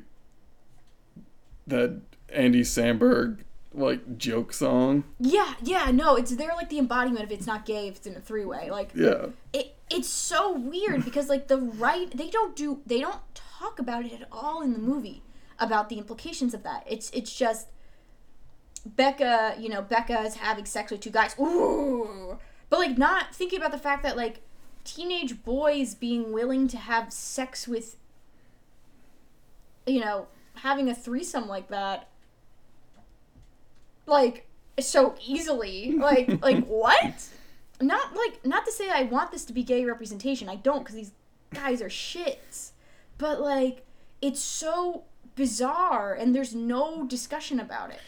It's like what it's it's like there's like there's an interesting plot line to follow, Right? but like we're not gonna follow it. No, we're not going to, but like it's very interesting that like Nick is just like whatever. Like, yeah, let's have a threesome together then I guess. If Hannah's not going to have sex with Brad, then I guess I'll have sex with Brad and Becca. And it's like it's never talked about in that way at all. And it happens twice in this movie. This is the first time it happens. And it's it's bizarre to me how like how like this this this like this is normal. Yeah, it's just uh, it's so weird. It's it's so so weird. I, I honestly feel like we could just skip doing the Degrassi, or we could push out Degrassi season three and just give equal number of episodes to unpacking this thing five minutes at a time. Right? Like, it's just, what the fuck? So, yeah, like, Becca has a threesome with them, and um, there's no homophobic tr- tantrums about it or anything. Um, and then Hannah is messaging Thomas at home and saying, like, Nick is the enemy. And um, Thomas, of course, is like shallowly, like, shallowly, like, oh, yeah, like, you're so great. I understand the pain that you're going through. I'm here for you. Like, you know, that really manipulative shit. Um, and then the next morning, Hannah is claiming that she's too sick to go to school. Trish is like trying to wake her up. And then he's like, you know what? Okay, fine. You can have the day off. Like, it's been rough. Whatever. Um, and Nick then is marching into the teen health office because the uh, Lauren is having people come like wanted him to come in because she believes he's been exposed to syphilis because he was one of the Mm-hmm. he she thinks he's patient zero. He was one of the people who dawn named and i guess through careful observation. Like it's really unclear why she's so aware of the social hierarchies of the school. Like the way that she talks so confidently that it has to be nick that's kind of instigating this reads like she was observing the school but like i don't think she has. I don't think it's physically possible with the timeline Yeah. it makes no sense Wait, she showed up a day before. yeah like how does she suddenly know And how does a public health official have this much time to give to one particular school? Yeah, it's it's really doesn't make sense. It's really like doesn't really give you an accurate view of like what public health is like. Yeah. It's really odd. But um Nick won't give names, um, but like claims like, oh yeah, like he's fucked everyone. And then like I was just like, is he like a really evil bisexual? Is like that what we're supposed to read Nick as? Like is he just this evil man who has had sex with everyone in the school? Like I wouldn't put it past this movie. I don't think the writers were like that smart enough. I think they were just like, un- like they were like, yeah, he's had sex with everybody, and I'm like, uh, you just had him have sex with Brad last scene. Like, what the fuck? Um. Anyway,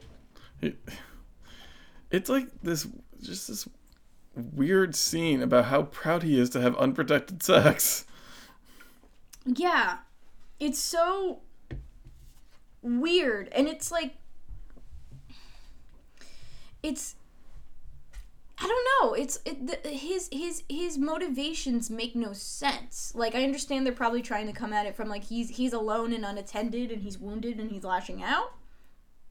But it also doesn't really work that way, the way that they portray him. Because he's not sympathetic at He's all. He's not sympathetic in any means, by any means. None of, nearly none of these characters is pathetic. Like, No. I felt nothing for any of them. No, no, uh, me either. And like it's it's really hard to read like why he's the one that's kind of entrenched in all of this. It's he's like proud of it, but he doesn't say why. It's not like he's like he he's not the one that says like, "Oh, I want to like spread my seed." He's not the one that's like, "I want to make people miserable." He doesn't say anything about that shit. It's really peculiar. Um I just want to point out to everyone. I texted Donnie at some point. I hate all these characters. Yeah, it's true.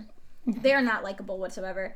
Um, then we have Hannah at home. She gets a call from Trish, and Trish is like, you know, if you're not feeling, um, if you're not feeling great, like you know, we can go to the doctor. If you're still feeling sick tomorrow, like you can take the day off, but like you know, let's let's get this figured out. Um, and then Hannah in the conversation is like, oh, like you know, I'm not seeing Nick anymore. Mm-hmm. Um, and then we go to the principal. then, Oh, oh yeah, sorry. then, then, like Hannah, like just gets angry at her mom over something. She's like, I, I get. Oh no, she sees something. She's like, I gotta go, mom. Bye. yeah. And it's just like for me, it was just the moment of like, you can take your stupid kindness and go to hell. Because that was like the one moment I felt like Trish was actually being kind of a mom, where she's like, we should take you to the doctor and make sure everything's cool. Yeah, that was like the one reasonable thing she did this whole fucking movie.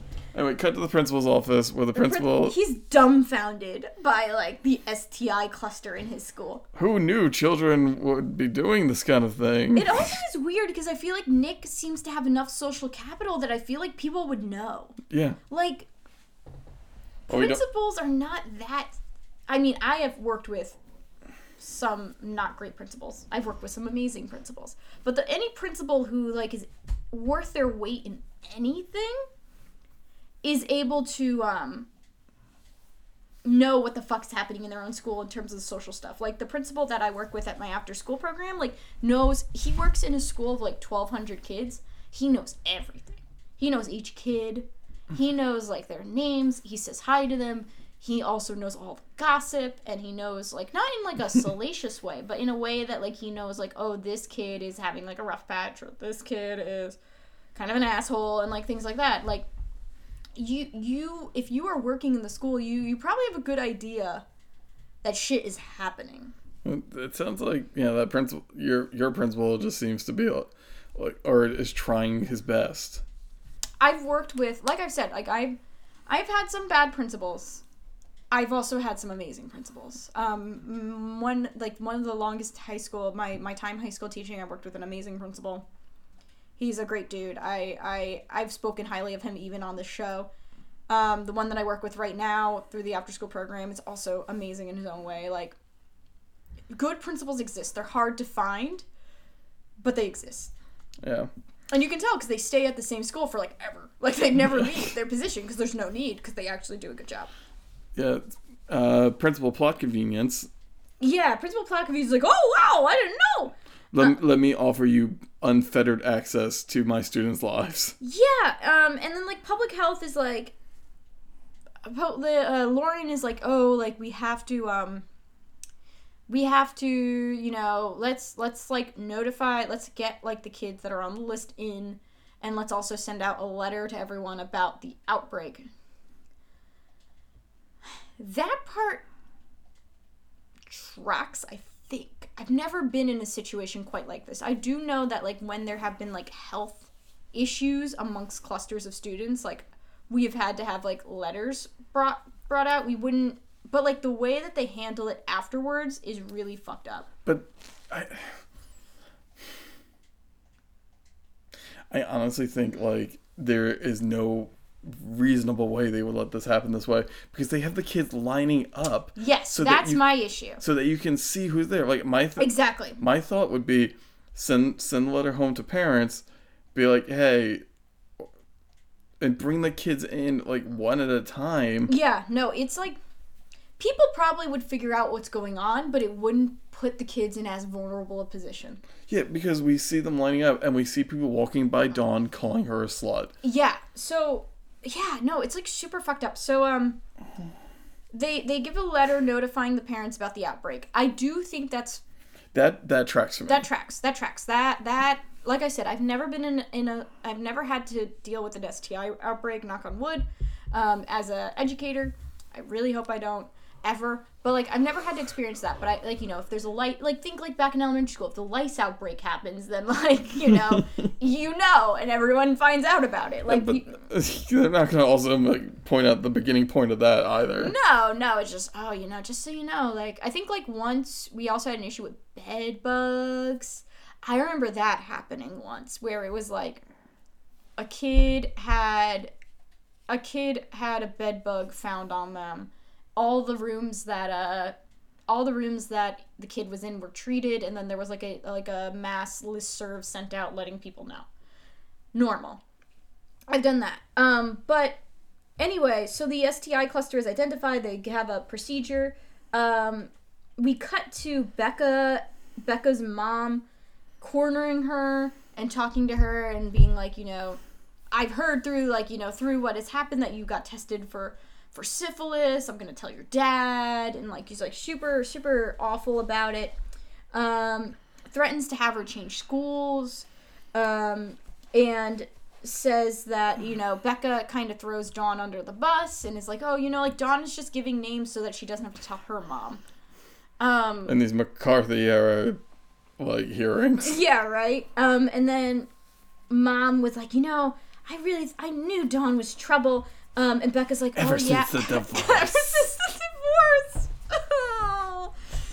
Oh. but like, it's just like, and once again, like, is this not a thing where like parents want what's best for their child and in many ways stereotype and are negative toward other children in the process. Yeah, that's true, but like it, it's not it's just this is done in such like an exaggerated fashion. It's ridiculous. It's just. I, I'm so tired. I just want this movie to be over. um, But yeah, so um yeah. Uh where are we going? So so Dawn um Dawn it goes to Dawn, she's like checking out an outfit. Um wait. Uh, and then like like oh if we can go finish for the day and then suddenly Hannah shows up yeah. Because Hannah has syphilis as well. Well, that's like later. I could have sworn it was this part. Whatever. No, no, cuz this is now the revelation with Dawn. So Dawn is uh so Dawn is like inspecting like her outfit and things like that. Um and then um her Becca's mom I think called Dawn's mom. Right. And Dawn's mom is shocked, uh, like, you know, you're having sex. Like, why'd you hide having syphilis from me? And then, like, there's this really bizarre fight where, like, Dawn's mom's like, Do you want me to ground you? And then, like, Dawn's like, Well, if you ground me, then you're grounding yourself. So it's like, you, you don't want to, like, you know, you just want to hang out with all, like, the men that you're dating and blah, blah, blah, blah, blah and it's just like once again it's like it, it it falls into this thing where it's like i don't think the screenplay writer has ever talked to a person where it's like i think that distress of feeling that you are being replaced is a real feeling many kids and adults go through. However the way that they portray it in this is utterly bizarre and just is not the way like they're like you're like if you ground me you ground yourself. Oh you're grounded. Like it's just like it's such a weird weird thing. It's the skeleton of a of a conversation without the cartilage to hold it together. Yeah. Eh. It's really odd. And then Hannah is brushing her teeth and finds out she has a sore in her mouth. Yeah. Um so she um Always always in the same place. yeah. Always in the right always- cheek. Yeah, yeah, exactly. Um so Hannah next Like, scene show me the science on that one. Uh, yeah. Like, like just like bring the science. Like, we had this really specific case of right cheek syphilis. Yeah, we just can't explain it. Um anyway, so Hannah It has something to do with just being a shitty person. not, not like not like you know because you had sex that makes you a shitty person. Just like you're the core of who you are is a blackened pit of hate. So it's most of the people in this town. Right. Like, yeah, there's no good people in this town. Um, so she goes to Thomas's, and like it's so creepy because he has all these photographs of her, I was I, I was just like this is the worst. and she's just like, "Oh, it's kind of cool," and I'm like, "It's not cool, Hannah." and, and any like any normal human being would just be like walking backwards looking for the doorknob as they can then turn and Yeah, run like she's just like, "Oh, this is great. Like I love this." And then like, you know, they talk about like, you know, they're talking about popularity. Um, you know, Thomas is like, "Oh, you can come back to the dorks." Um, and it's it's so weird. he is it's just and he He's fucked up. He's low key one of the most fucked up. Like I don't know, all the men are fucked up. I can't make a competition of it. He's fucked up. oh, they're all garbage people Like it's so fucking unsettling. like make room in that garbage fire like they're all jumping in Yeah, like it's just really gross. And like it's and he's positioned as the good guy And that's what I don't understand because it's like even the photographs he has of her are the creepy close-ups of her face and and body parts. Like it's not oh, you know, oh, he likes to take candids of her laughing and like, you know, like you know what I mean? Like it's Yeah. not like cute pictures of her or, you know, he has a lot of pictures that are clearly posed of her and he's just like, you know, had her do weird photo shoots and shit. Like it's this really creepy shit. yeah and i guarantee that the writer or one of the three men who helped made this movie the three gross men who made this movie Did this to a girl? or thought of themselves as like w- were a nice guy. It's the same reason that like a lot of these comedies, you know, that come out nowadays always had that one stoner character, which I'm pretty sure the writer's like, that's me. Yeah. Like that stupid tag movie had like that same character in it, and I'm just like, these were like five Midwestern dads who were playing this game at tag. Why'd you have to add this stupid stoner character in? Yeah, Because that's them. yeah, no, I agree. Um, but yeah, no, it's just really fucking weird. Um, and then Hannah's having dinner with um, her family, and Trish is saying that she's so upset um, because the parents have all found out about the sex craze. Um, and Hannah apologizes to for not telling them, but she she positions herself as like it wasn't her business because she wasn't a part of it. So how could she know? Um, which we know is a lie. But I mean, you know, it's just like trying to push the blame elsewhere. Um, and Trish asks if like, you know, anything happened between her and Nick. And Hannah, of course, like shuts it down, fucking leaves. Yeah.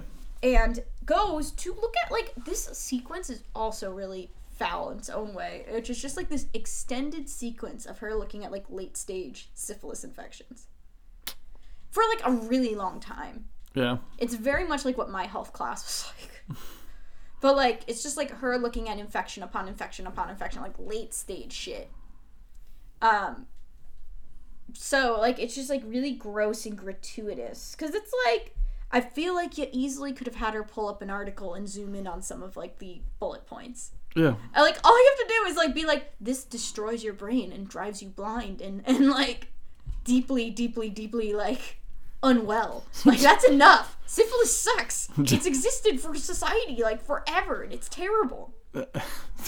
Well, I actually heard a pretty interesting anthropological reason that it's still around. ooh what So back in the day, people thought like, I don't know. it's- I'm an idiot. That's schizophrenia.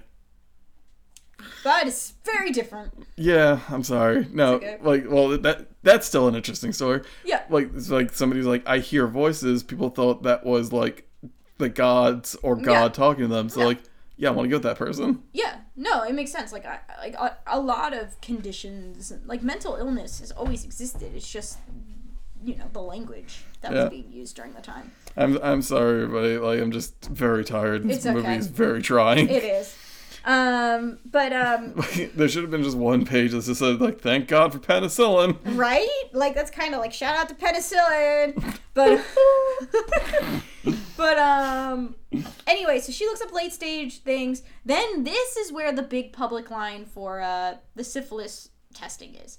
Like the health center has like a line out in the hall, leaving all these kids super vulnerable with a sign that's like blood testing here, and like Nick and Brad are running around like, "We're syphilants. We're syphilants." my thing was like I was trying to figure out how they could how they could have done this in a way that was better. And I think one, having them come in individually could have been a good idea. Or two, like have like I was like trying to think, I'm like, could they have like everybody test for it and just have parents opt their kids out? Like Mm-mm. like what once again, I've never been because like if it's a like if lice if there's a lice outbreak, everybody gets a lice check Yeah. like everybody. So like, I oh, don't know. This is going into public health that is just not my field. Well, I mean, they're swabbing like to test this. They're swabbing the inside of the mouth, right? Yeah, How long can that possibly take? it can't be that long. Yeah. So my thing is just like instead of having a goddamn line with one nurse because everybody's told to go talk to Nurse Johnson, Yeah, yeah, that's it. like have multiple nurses so you can get that get people through quick. Like a kid can't step kid steps through the door. It's like okay, here's what we're gonna do. We're gonna swab your mouth, sign this consent form. Boom, we're done. Yep. Like and have them come during class. Yeah, You're like, I need to go to the bathroom. Who says I'm not going to the bathroom? Because the hallways are empty. yeah. Like it's just a very odd idea. And then like it, it opens up Becca to getting like accosted while she's online and and shit like that. Dawn, like I said, Dawn gets called awful names. Yeah, because like Dawn passes by and then she she gets a lot of hate targeted at her because literally like a lot of the people that she gave the names of are right on that line like and then as afterwards like you know the nurse and the and Lauren are like wrapping up and then Hannah walks in and they're like oh you know you weren't on the list. Like we don't think like you're any concern. And she's like no I am a concern. Like I have symptoms etc etc and then we have like this really lengthy montage of people getting shots because they tested positive for syph- syphilis. Then we go to Becca, and Becca's talking about how like she has sex with boys, like she's dancing with them, and there's this really weird thing about how she's like. She says that like she sees sex as like dancing with boys. Basically, it doesn't mean very much to her. Is like what her thing is. Like it's not really an emotional thing that she goes through. And then like the then like you know they're like well what if you what if it was your sister and she was like well I would tell her not to do it like and I, and it's just like this super patronizing like bullshit of like because like to her her perspective though it is coming from a ninth grader which is worrisome like it, it's like you know for some people like sex is just you know doing it and exploring and having fun and that's totally fine like there's nothing wrong with being that type of person and being okay and like you know it requires probably a lot more maturity than a ninth grader is ever capable of but it's not out of the realm of possibility but like you know, Becca is like doing this and then it's like, yeah, but here I'm gonna gotcha. Like here's the gotcha. Like, would you let your sister do this? It's just like shut up. It's, it's like the the biggest of like straw man politics it is. where you're just like, but what if your child did this? Would you let your child smoke pot, Mister Legalized Pot dude? It's like, yeah, I guess. Like, Yeah, yeah, like like shut up. But anyway, so um Hannah also gets the shot. Um, and then Hannah and Dawn hang out drinking wine coolers. Um, Dawn is just like, you know, oral is like nothing. I'm like, like, what does she call herself? It's like something of oral. Um, and they like then use Barbies to talk about sex positions, and it's just like really creepy. It's like meant to make you feel uncomfortable in a way that is just like super like it's it's trying so hard to be provocative. It's just annoying Yeah. it's it's trying so hard to make you uncomfortable but in a way that's like brings nothing to the table like i understand some topics are uncomfortable like once again to bring back to degrassi like we watched a kid get the shit beaten out of him from his mm-hmm. father that se- that you know this season We've seen a lot of rough stuff on that show. we've seen sexual assault we have seen pedophilia, near pedophilia. yeah, like we have seen fucked up shit, but it I didn't come out of those scenes feeling exploited at the end of it. It was like, mm-hmm. no, you're trying to give a visual cue to a younger audience of like how this can happen. And you're trying to show who the enemy is in many ways, and I understand. Here, it just feels like they're doing these things just to be provocative. And I hate that. Yeah. I, I can't stand that.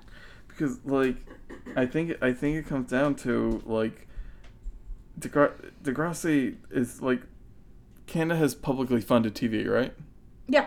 And Degrassi is was for a while publicly funded, from my understanding. Yeah, like Lifetime is like we're here to turn a profit, Exactly. and sensational- sensationalism sells. Yeah. Like they're a cable network. Like Exactly. It's it's just super. It's it it puts a lot of like the way that the sh- episodes are structured in Degrassi into perspective when you watch this type of media and kind of contrast it. yeah, Um, so Dawn's mom comes home. Hannah is hugging the toilet, vomiting. Dawn is passed the fuck out, and like her sister is just kind of like among her unconscious body. and just eating potato chips. Yeah, living yeah. her best life. Exactly. Well, she's not living her best life though. Oh, I'm at that specific moment eating potato chips. Yeah, and like, you know, Dawn's mom tries to encourage Hannah to just like, you know, just be honest with her mom about the situation. Just tell her what has happened.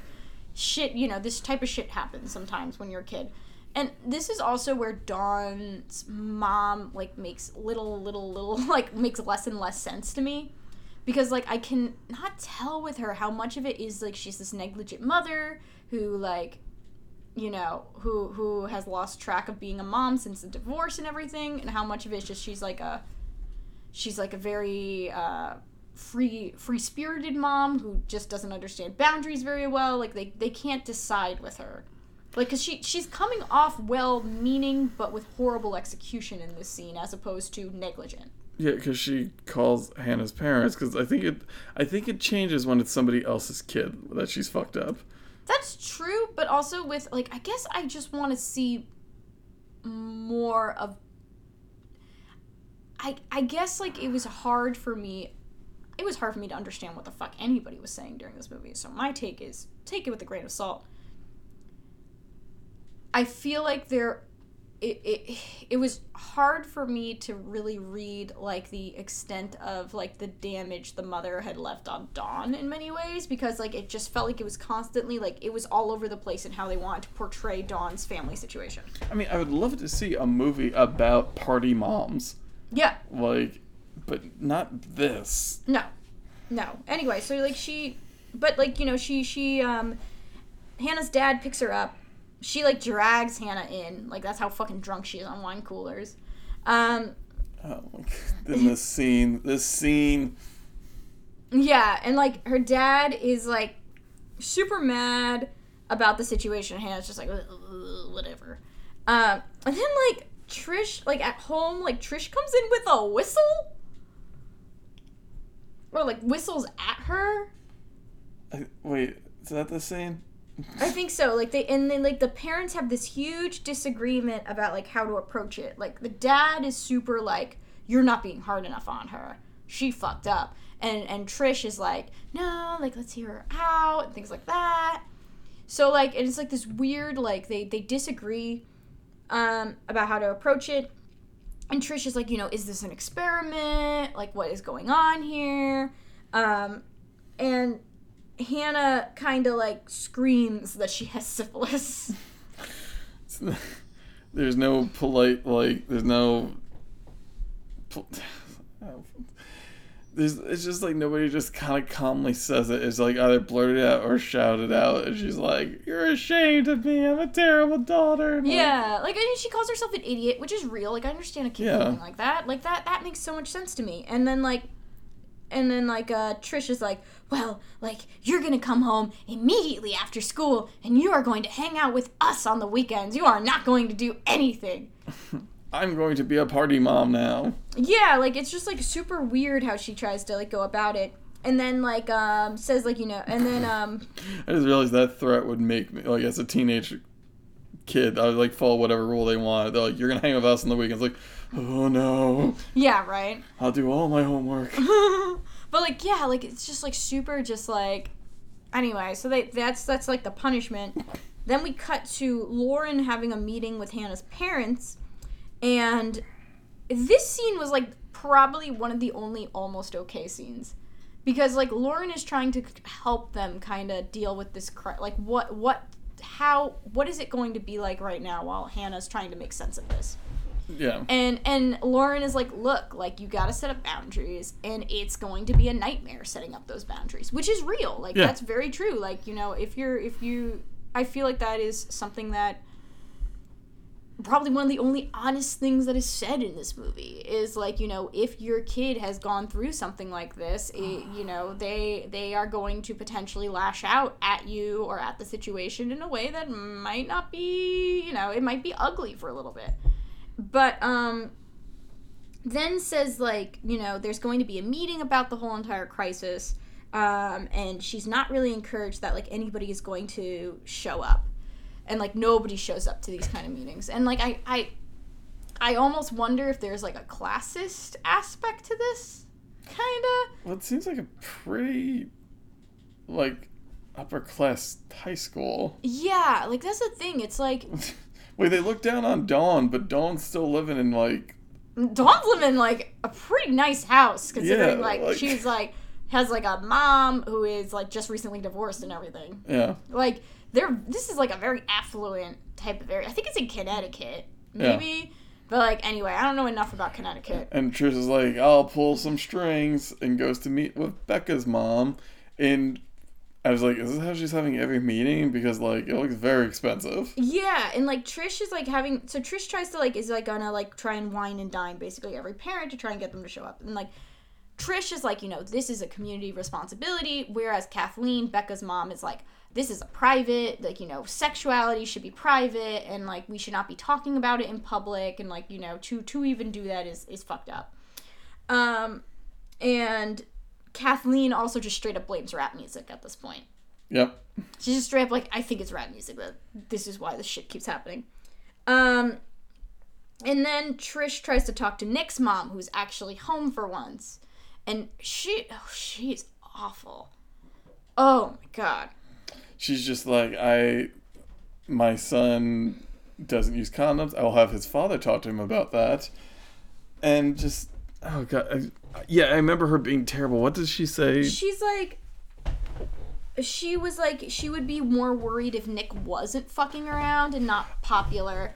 And then also does this like really weird thing about male victims and like will somebody think of the male victims, but like it's like it is super like it's it's it's the way that people who don't actually care about survivors of sexual assault talk about male survivors that like really flipping like I'm gonna try and flip this on you. Have you ever thought about like you know what what survive what like men go through with this? And it's like you haven't either. You're just you just don't want to prove that you're wrong. Like yeah. that's why you're saying anything about it. Yeah. Like it's once again that bizarre alien speak where they're just like parents are concerned about their child's popularity.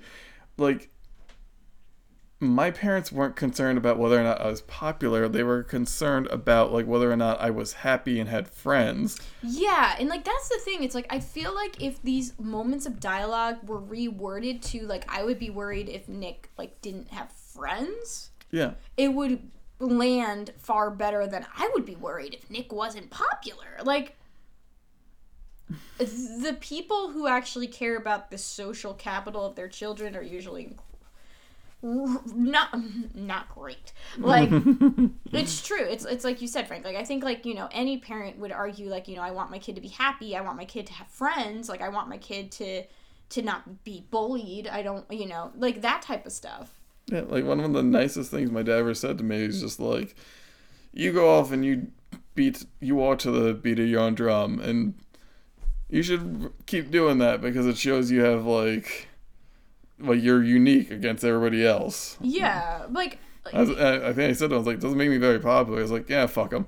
Yeah, and like, but that's usually because usually in theory, like if you are an adult, you are a parent to a child, you and you have in theory lived a sizable amount of time at that point, and you you understand that popularity is is so relative and yeah. not really the point. Like being popular, it's it's not really about being popular. It's about being likable, sure, and it's about being tolerable and about being able to make connections, but it's not popularity. The only time you have to care about popularity, I feel like when you're an adult half the time is like at least popularity in the sense that high schoolers would use it is like if you're running for office and shit. Yeah. Like being gregarious and being friendly and being seen favorably are certainly things you have to worry about as an adult, but like you don't look at it like a high schooler looks at it yeah. in terms of popularity of being popular. Like any reasonable adult would be like, this shit doesn't matter because you're going to graduate and you're never going to see these people again. Exactly, exactly. But like the parents have this investment in a way that you would expect the kids to react to the situation, not not adults. Yeah.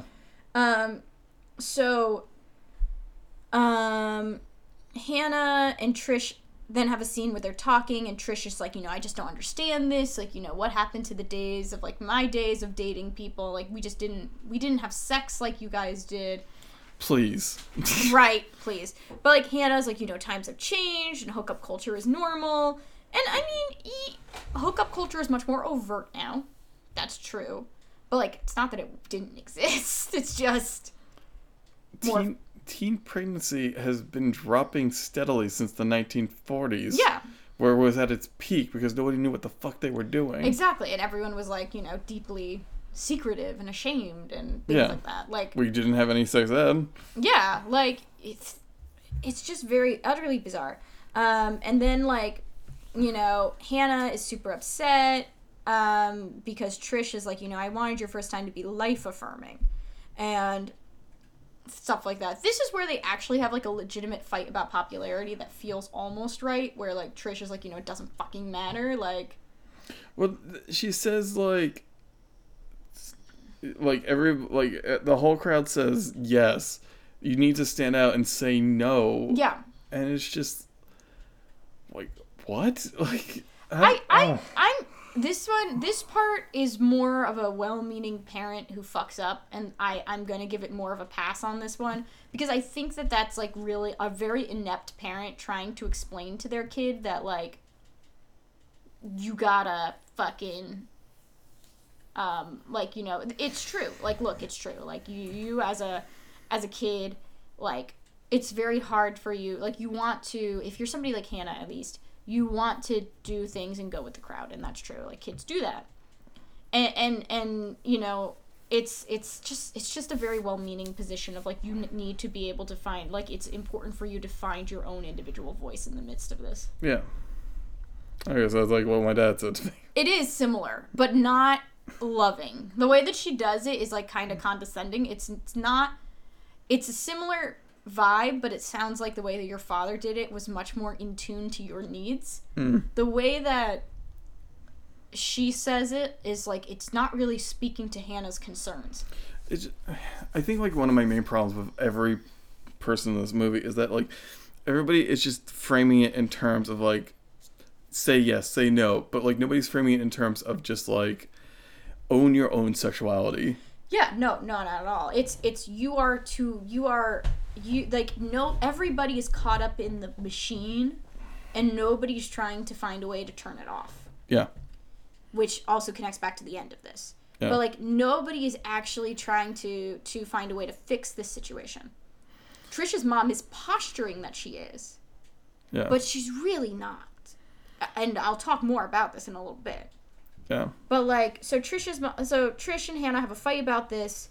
Um, so, um, the next day, Thomas takes a picture of Hannah because of course he does, and I hate this scene so much. and then Brad comes in and asks, um, like they're like in in what the cafeteria, and Brad is like, "Oh, you want to go sit with us as a syphilis support group," and then proceeds to threaten to like wreck her mom because uh like if if her mom tries to reach out to Brad's parents. Uh, he says, "If your mom shows up on my doorstep, I will wreck your world." Yeah, yeah. So he makes that threat, and then Thomas. I keep calling him Thomas. I don't know if his name is Tommy or Thomas. I think it's Thomas. Anyway, Thomas threatens him, and Brad calls him gay. So it's the second time we have somebody be called Thomas be called gay because of like Existing. yeah arbitrary arbitrary qualifications.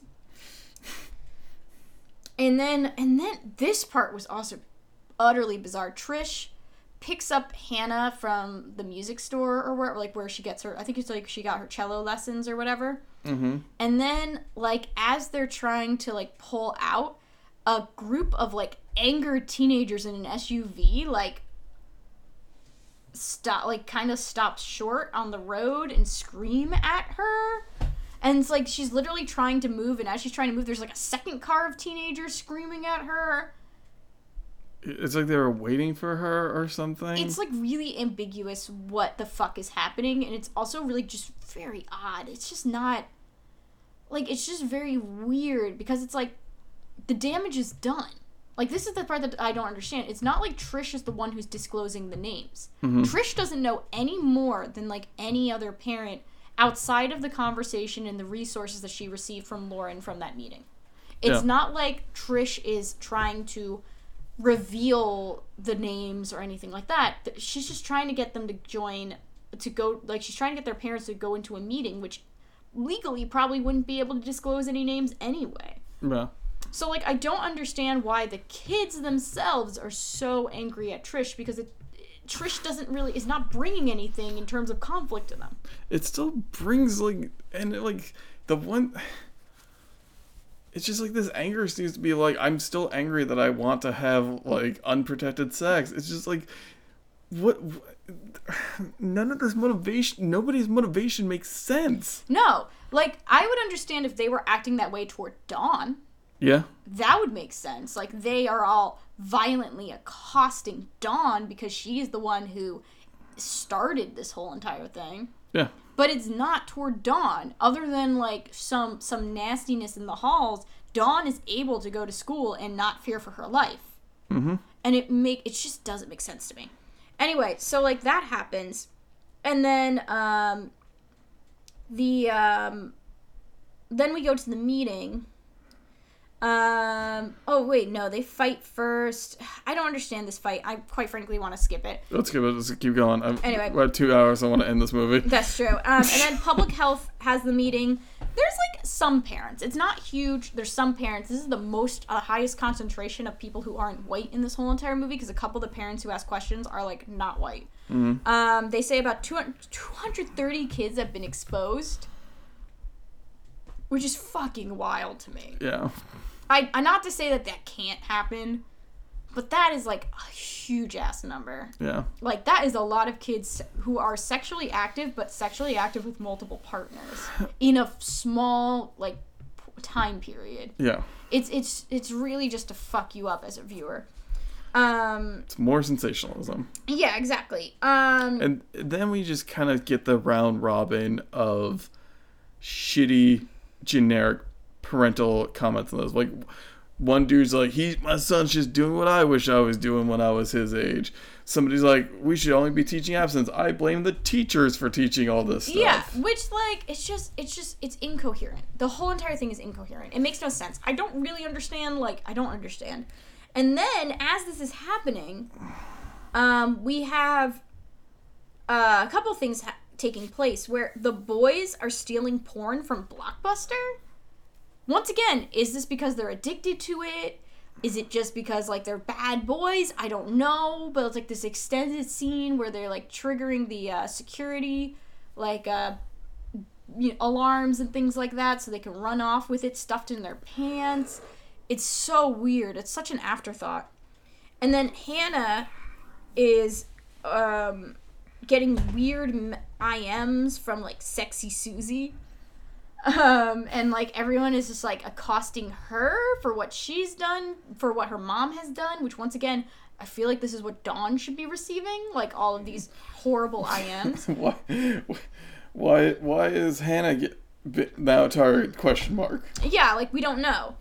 And then as this then like there's a party that's the party there's a party happening and then Becca is at her parents' house. She's finding out that they want to put her in a different school and her mom's like tries tries to come off like she's an okay person. She's like, "You know, well, let's try for a semester. Mhm. See how it goes." Um because I guess we're supposed to see that she's grown a little, which no, she hasn't, but whatever. I didn't take that scene like that at all. I just took it like her mom's like, I'm gonna disappear this problem. Yeah, and then um Hannah is then like everybody is like Hannah is like MIA, like Trish doesn't know where she is when she comes home. Becca appears to be running away. She packs a bag and jumps out through her bedroom window. Um it's just like utter chaos and it's incoherent. And then Trish is worried because she can't find Becca. So she goes onto Becca's computer, sees all Hannah's. these Hannah's, sorry. Hannah's computer. They're all interchangeable at this I point. I know, right? Like this this part especially. She sees all the IMs and she tries to figure out like where where where a party would be. Um, and then everyone's like, "Why are we going to tell you?" But then finds out because somebody else messages her. It's really odd. Um, I was really hoping one of them would be like, nice try, narc. Yeah, right. And then we go to Dawn's house. Dawn's mom is like, "You're grounded," and then Becca materializes in the home, basically. um, and then asks Dawn to step out because quote us sluts need to stick together. And the sister's like, "Wait, you're grounded," and like doesn't matter at all because Dawn just like runs out with her. Um, While the mom goes to talk to a dude. yeah, and like and then like they kind of run off. Um, Hannah is revealed to be with Thomas. Um, they lean in to kiss, and he is like so happy. He's like, I've wanted to do this forever. Blah blah blah. My mind is vomiting in on itself. Yeah, and like Trish, um, oh, this part's really fucked up. Sorry. Um, Trish then goes to the party, um, and of course, as she's there, she's she's walking around and able to walk around with like any out any conflict, even though this house is full of teenagers. Like, what? Like, shouldn't the immediate reaction be like, parent, scatter? Right. Yeah, like nobody sees her. And like she's looking around. As she's walking around, she's seeing horrors like joints and porn and pink fishnets and like all that type of stuff. And then this part was truly the most ghoulish moment for me. Which is that as she's walking around, number one, she doesn't try to break anything up, and it it really caps it off because she opens up the door. She's like asking some people like, "Have you seen Hannah? Have you seen my daughter?" She opens up the bedroom, one of the bedroom doors, looks in, and sees um, a boy and a girl having sex with an audience. There is like a circle of people watching them have sex. And she does nothing. She doesn't break them up. She doesn't say, like, you know, like, go put on some fucking clothes. She doesn't threaten to call the cops. She doesn't report it. She just lets it happen. Yeah, like, isn't the easiest way to find Hannah or, like, to end this thing by just calling the cops? Like, it's. It makes no sense. Yeah. It's more sensationalism for the sake of sensationalism. Exactly. And the fact that this is supposed to be your hero and she doesn't think to stop this you know, stop this from happening. Like it it baffles me. It, it's like that scene in New Moon, uh, Twilight New Moon, where like an entire crowd of men, women, and children is led past Bella to be feasted on by the vampires, Oh god, right. and she just lets it happen. Yeah. And you're like, I'm supposed to be rooting for you? Yeah, like like this mother is supposed to be seen as this warrior and this champion for justice, and yet she's entirely complicit. Because it's not her child. Exactly. And it's like Trish is a piece of shit. She really is. Um, and then Hannah is with Tommy, Thomas. They're like making out and shit. And you know, she touches his belt, and he's like, "Oh, like, No, she starts unbuttoning her shirt, oh, okay, sorry." and he's like, "No, I want to wait." And he's like, Yeah. well, and then she can- goes, "Is it the syphilis?" um, I honestly think that could have been a Degrassi line. that's true. That is correct. That is typical Degrassi cheese. But um, you know, Thomas is clear. Like, you know, we have, you know, it's just that we have time to figure stuff out. Like, which is probably the most reasonable thing he says this whole fucking movie. Yeah, he's such a weirdo. Yeah, like he's like, you know, like even though I'm really creepy and love taking pictures of you and have fantasized about you, I think we should take it slow. Um, and then we cut to Becca and Dawn hanging out in a cafe. Oh, Hannah gets angry and leaves. Oh yeah, Hannah gets angry and leaves. Sh- She gets angry and leaves a lot. Um, and then Becca and Dawn are hanging out in a cafe, and and um, Dawn is kind. You know, Becca tells her that she's going to be in a new school, and Dawn is like, you know, wow, like that's a clean slate. Like, yeah, okay, it kind of sucks, but like people don't have to know about your reputation. Which once again, like Dawn, we don't really see the extent of the damage of what has been happened here, and I feel like that's the missing, big missing piece of this story is how much has Dawn's life gotten fucked up because of this. And this would also make a much better movie. Somebody who's happy to go to boarding school and get a fresh start. Yeah, and like that would be interesting. But um, they reflect about it, and then these two boys like like lecherously watching them from the other end of the door, and Becca just goes with them. Um, goes to them, and then um, Trish is still driving around. She's still trying to look for Hannah.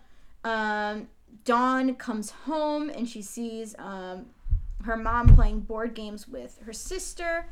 Hannah then calls Dawn's phone, um, which leads to Dawn's mom picking up because she took the phone away from took the phone away from uh, Dawn. Um, and is like, you know, oh, she can't come to the phone right now. Sorry, and like hangs up. and then Becca has another threesome with two guys. What is up with this town? What the fuck? So, um, Hannah uh, goes to the party looking for Becca. Um, Brad starts going, coming on to her. She says no, and then this part gets like so. It's like this part is like also incoherent and scary Yeah. because it's like they go into like this weird area where people are like having sex with each other and shit, including Nick. Nick is like fucking a girl. Um, and then Brad is coercing her. She says no. He hits her, and Nick walks in and is like, "Hey, like you should stop." And then Thomas appears, like as he's like assaulting Hannah, and Thomas is like, "Oh, I took a picture. I'm gonna send it to 911 as like a bluff." I'm gonna email it to 911. Yeah, yeah, like it's a bluff, and he he owns up to that. Email at 911 at AOL online. Yeah, right. And you like clearly hear the dial tone that he's punching in. Nine. But yeah, so like he's he's like clearly punching in his phone 911 and threatening to Brad that he's gonna send the picture. Um, and then Brad is just like, well, whatever, the party's over, get out of here. Tommy runs over to help Hannah because she's clearly very much shaken. Becca jumps back into her her bedroom and cries and like really ugly crying with mascara running down her cheeks and all of that.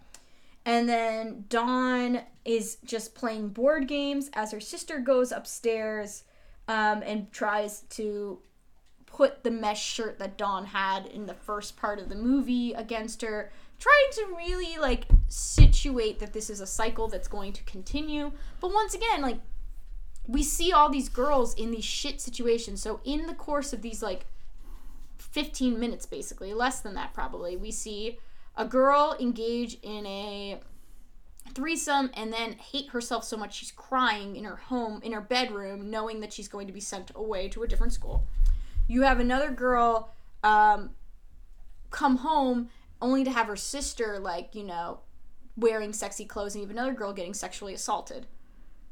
And it's like it also is one of those things where it's like is this not reality for people? Like you know take out a lot of this movie. Is that not reality? These these situations. Is it not true that girls get sexually assaulted? That girls feel pressure from outside sources to present a certain way. Is it not true that girls sometimes end up in situations and get a lot of things blamed on them to a point they have to go to new schools? These are all true but the way that this movie handles it in a way that's so flippant it makes it impossible to like look at it in a way and take it seriously. It's a this movie just for a movie that's supposed to be on like what is what is known to be like the channel for women.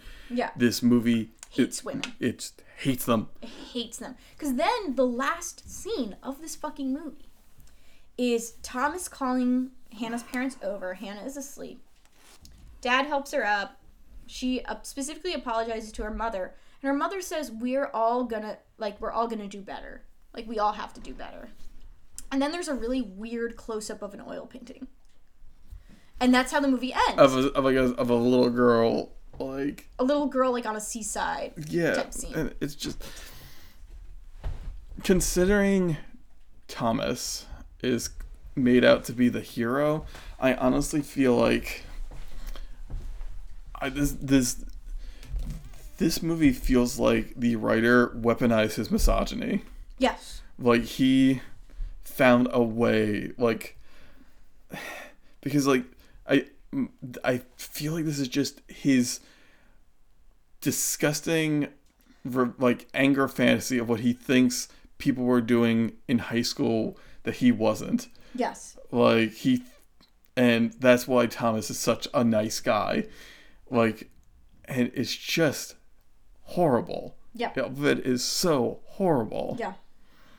Like I It's hateful.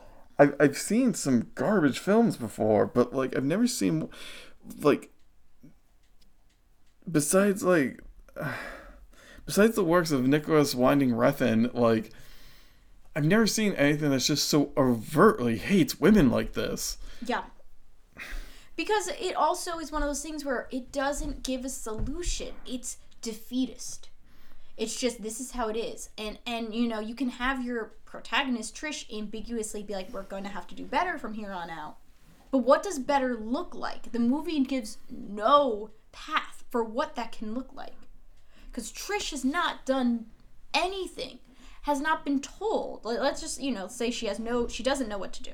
She has not been told. There's nobody that's really even Lauren has not really revealed how to do better. So what are we supposed to do? What do we get out of this? We've watched these girls get tortured Yeah. for 80 minutes. And what can we say about it other than they were tortured for 80 minutes? It's this is a hostile movie. It is. And it's like, you know, being a kid watching it, I don't really I'm I just think I just fucking like the drama and I was like, ooh and like I was weirdly obsessed with the way that Thomas says Hannah in one scene where he's just like, Hannah just like as she's leaving. like that's what I thought was like funny and that's kind of all I really remembered from the movie other than the fact that Miriam McDonald was in it. Um but there is this like thing and like i look back on myself when i was in high school and and one thing that i i don't want to be like i'm ashamed of it because i think it was a product of media like this but something that i had to unpack an obscene amount when i got older was internalized misogyny. And i know that movies like this do not help with internalized misogyny. If this is a channel for women and the target audience for this is women how many women watch this and come out of it thinking, wow, women are terrible. Yeah. Like, it's just. It, it just feels like this. It wants you to be terrified. Yes. It wants you to be scared. yes. Like, it's the same thing with, like, all these, you know, Lifetime movies. And it's just like, now this one. This one doesn't want you to enjoy anything. Like, is there any moment in this movie where it seems like there's a woman enjoying sex at all? No.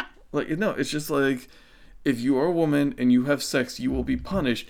Like Nick and Brad, nothing bad happens to them. No, they get no consequences. Like there was a moment watching it where I was like, if if Nick is patient zero and wasn't treated for very long, like is he gonna have any symptom like later stage symptoms? Is he gonna get any type of not to say that disease should be a consequence, STIs should be a consequence, but like is there gonna be any moment where he's gonna lose? And he doesn't. Yeah. and I understand in some ways it's like that. Some in many times in in the world men win whether they deserve it or not. But it's still this deeply fucked up thing where it's like, you know, this is media intended to be for women. What's the point then? Like we know the reality. Yeah. There's, there's never. Ugh. I'm done. I'm done with this movie. Yeah. so so needless to say, my rating for it is a big fucking F. I'm giving it a Z. Like, I'm going as low as I possibly can. Like, Yeah. this this movie is just.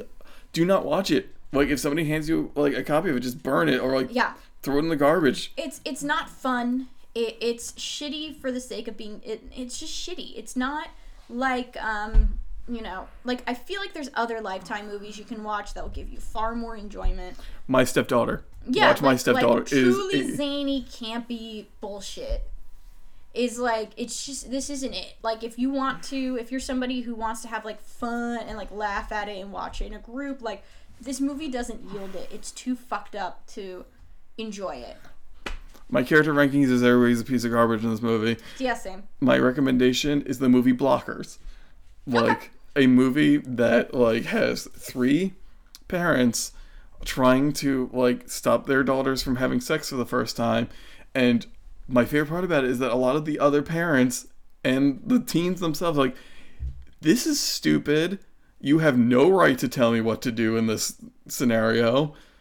Stop being weirdos about this Yeah. and it ends in a like all three teens and their parents have like a beautiful ending to their thing Yeah. like go watch that movie it's very good um this is also based a lot of this movie is like the the tone of this movie is what the the women in assassination nation are fighting against Yeah. so watch those two movies. Yeah. Fuck this movie. I want next next break. I want to do like a Drake album review. I've never actually listened to Drake. We can do that. Um, the next, yeah, my recommendation. I mean, if you want to see like an earnest portrayal of like female sexuality, I, I recommended it before, but uh, Kase-san in Morning Glories was a really good example of it, showing girls struggling with purity and the idea of purity and how like they know. Is it is it wrong to want to have sex with people and things like that, in a way that was way more interesting and insightful and good, and um, able to be enjoyable and not exploitive. Um, like I said, the movie is making its rounds in uh, at cons and things. So if you are at any anime cons, see if they're going to be doing any premieres for it. I saw it at Anime NYC and I loved it. The manga is out. It's officially translated. Buy it, support it. Much better take on it than this. Um, there are other YA novels that also talk about teen sexuality in a way that isn't obnoxious. Um, unfortunately, um, I'm kind of drawing a blank right now. Like Adam Silvera always talks about this stuff in a way with way more tact and things like that. Like you can find genuine portrayals of teen sexuality in a way that isn't dogmatic like this. So there are plenty of other things that you can check out. Um, and you can look through our recommendations that we've given in past episodes because I feel like we have recommended plenty of other things that you could do, watch, read, enjoy, listen. Listen to Camp Cope. and get Uh, mad. I, I second that one. Camp Cope is awesome. Yeah, like listen to like support media actually created by not shitty like, you know, people who aren't shitty dudes. Yeah. Like, that's all I got. Um Did you beat Tetris Effect, Gwen? What the fuck? Oh, at least something good came out of this. Yeah, anyway, if you want to keep in touch with us when because uh, next week we're gonna be starting season three, which is super fucking exciting. Um, there's some really, really, really interesting episodes coming up. Some of my favorite episodes from the series are coming up, um, and we're super excited. If you want to keep in touch with us, ask us any questions, or if you want to know about any guest appearance availability, please email us at ihopepod at gmail.com. Uh, once again, we are constantly looking for audio clips and um, we are looking for um, text testimonies about Degrassi, about the characters, about um, seasons, episodes, whatever. Please send them our way. Um, we would love to hear about your relationship with the series and we would love to share it on our podcast. Um, we also have a Ko-fi account, so if you want to donate some money to us, um, it will go toward tech as well as compensating our guests. So please, please do not hesitate to send us some, and we greatly appreciate it.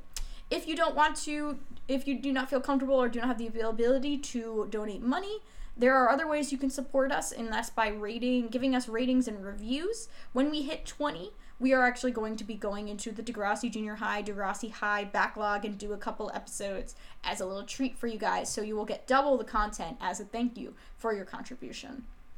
Um, if you want to talk to us on Twitter, we have one. We are at iHopePod. Um, if you want to talk to us on Facebook, we have I Hope I Can Make It Through podcast as well. So those are the social media directions that you can get in touch with us. Um, if you would like to talk to us individually, um, my Twitter is at DM is unbreakable. Uh, I don't have a Twitter, but I have a um, I have a uh, another podcast called Teen Girl Talk, um, which I review teen media with my sister.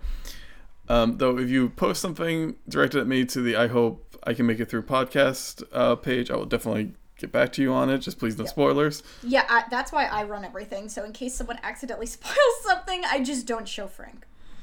Um, and uh, enjoy because I'm, we're going out on Camp Cope's the opener. Hell yeah. So until next week, everybody. We never actually came up with a closer, but treat them like queens until they disagree. Uh, and never reflect to think, wait, maybe the problem was me. Nah, man, just keep smoking weed. Tell us one, yeah, that we're all crazy, unlike you, baby. Woo! There's the actual song. tell me you never wanna see me again.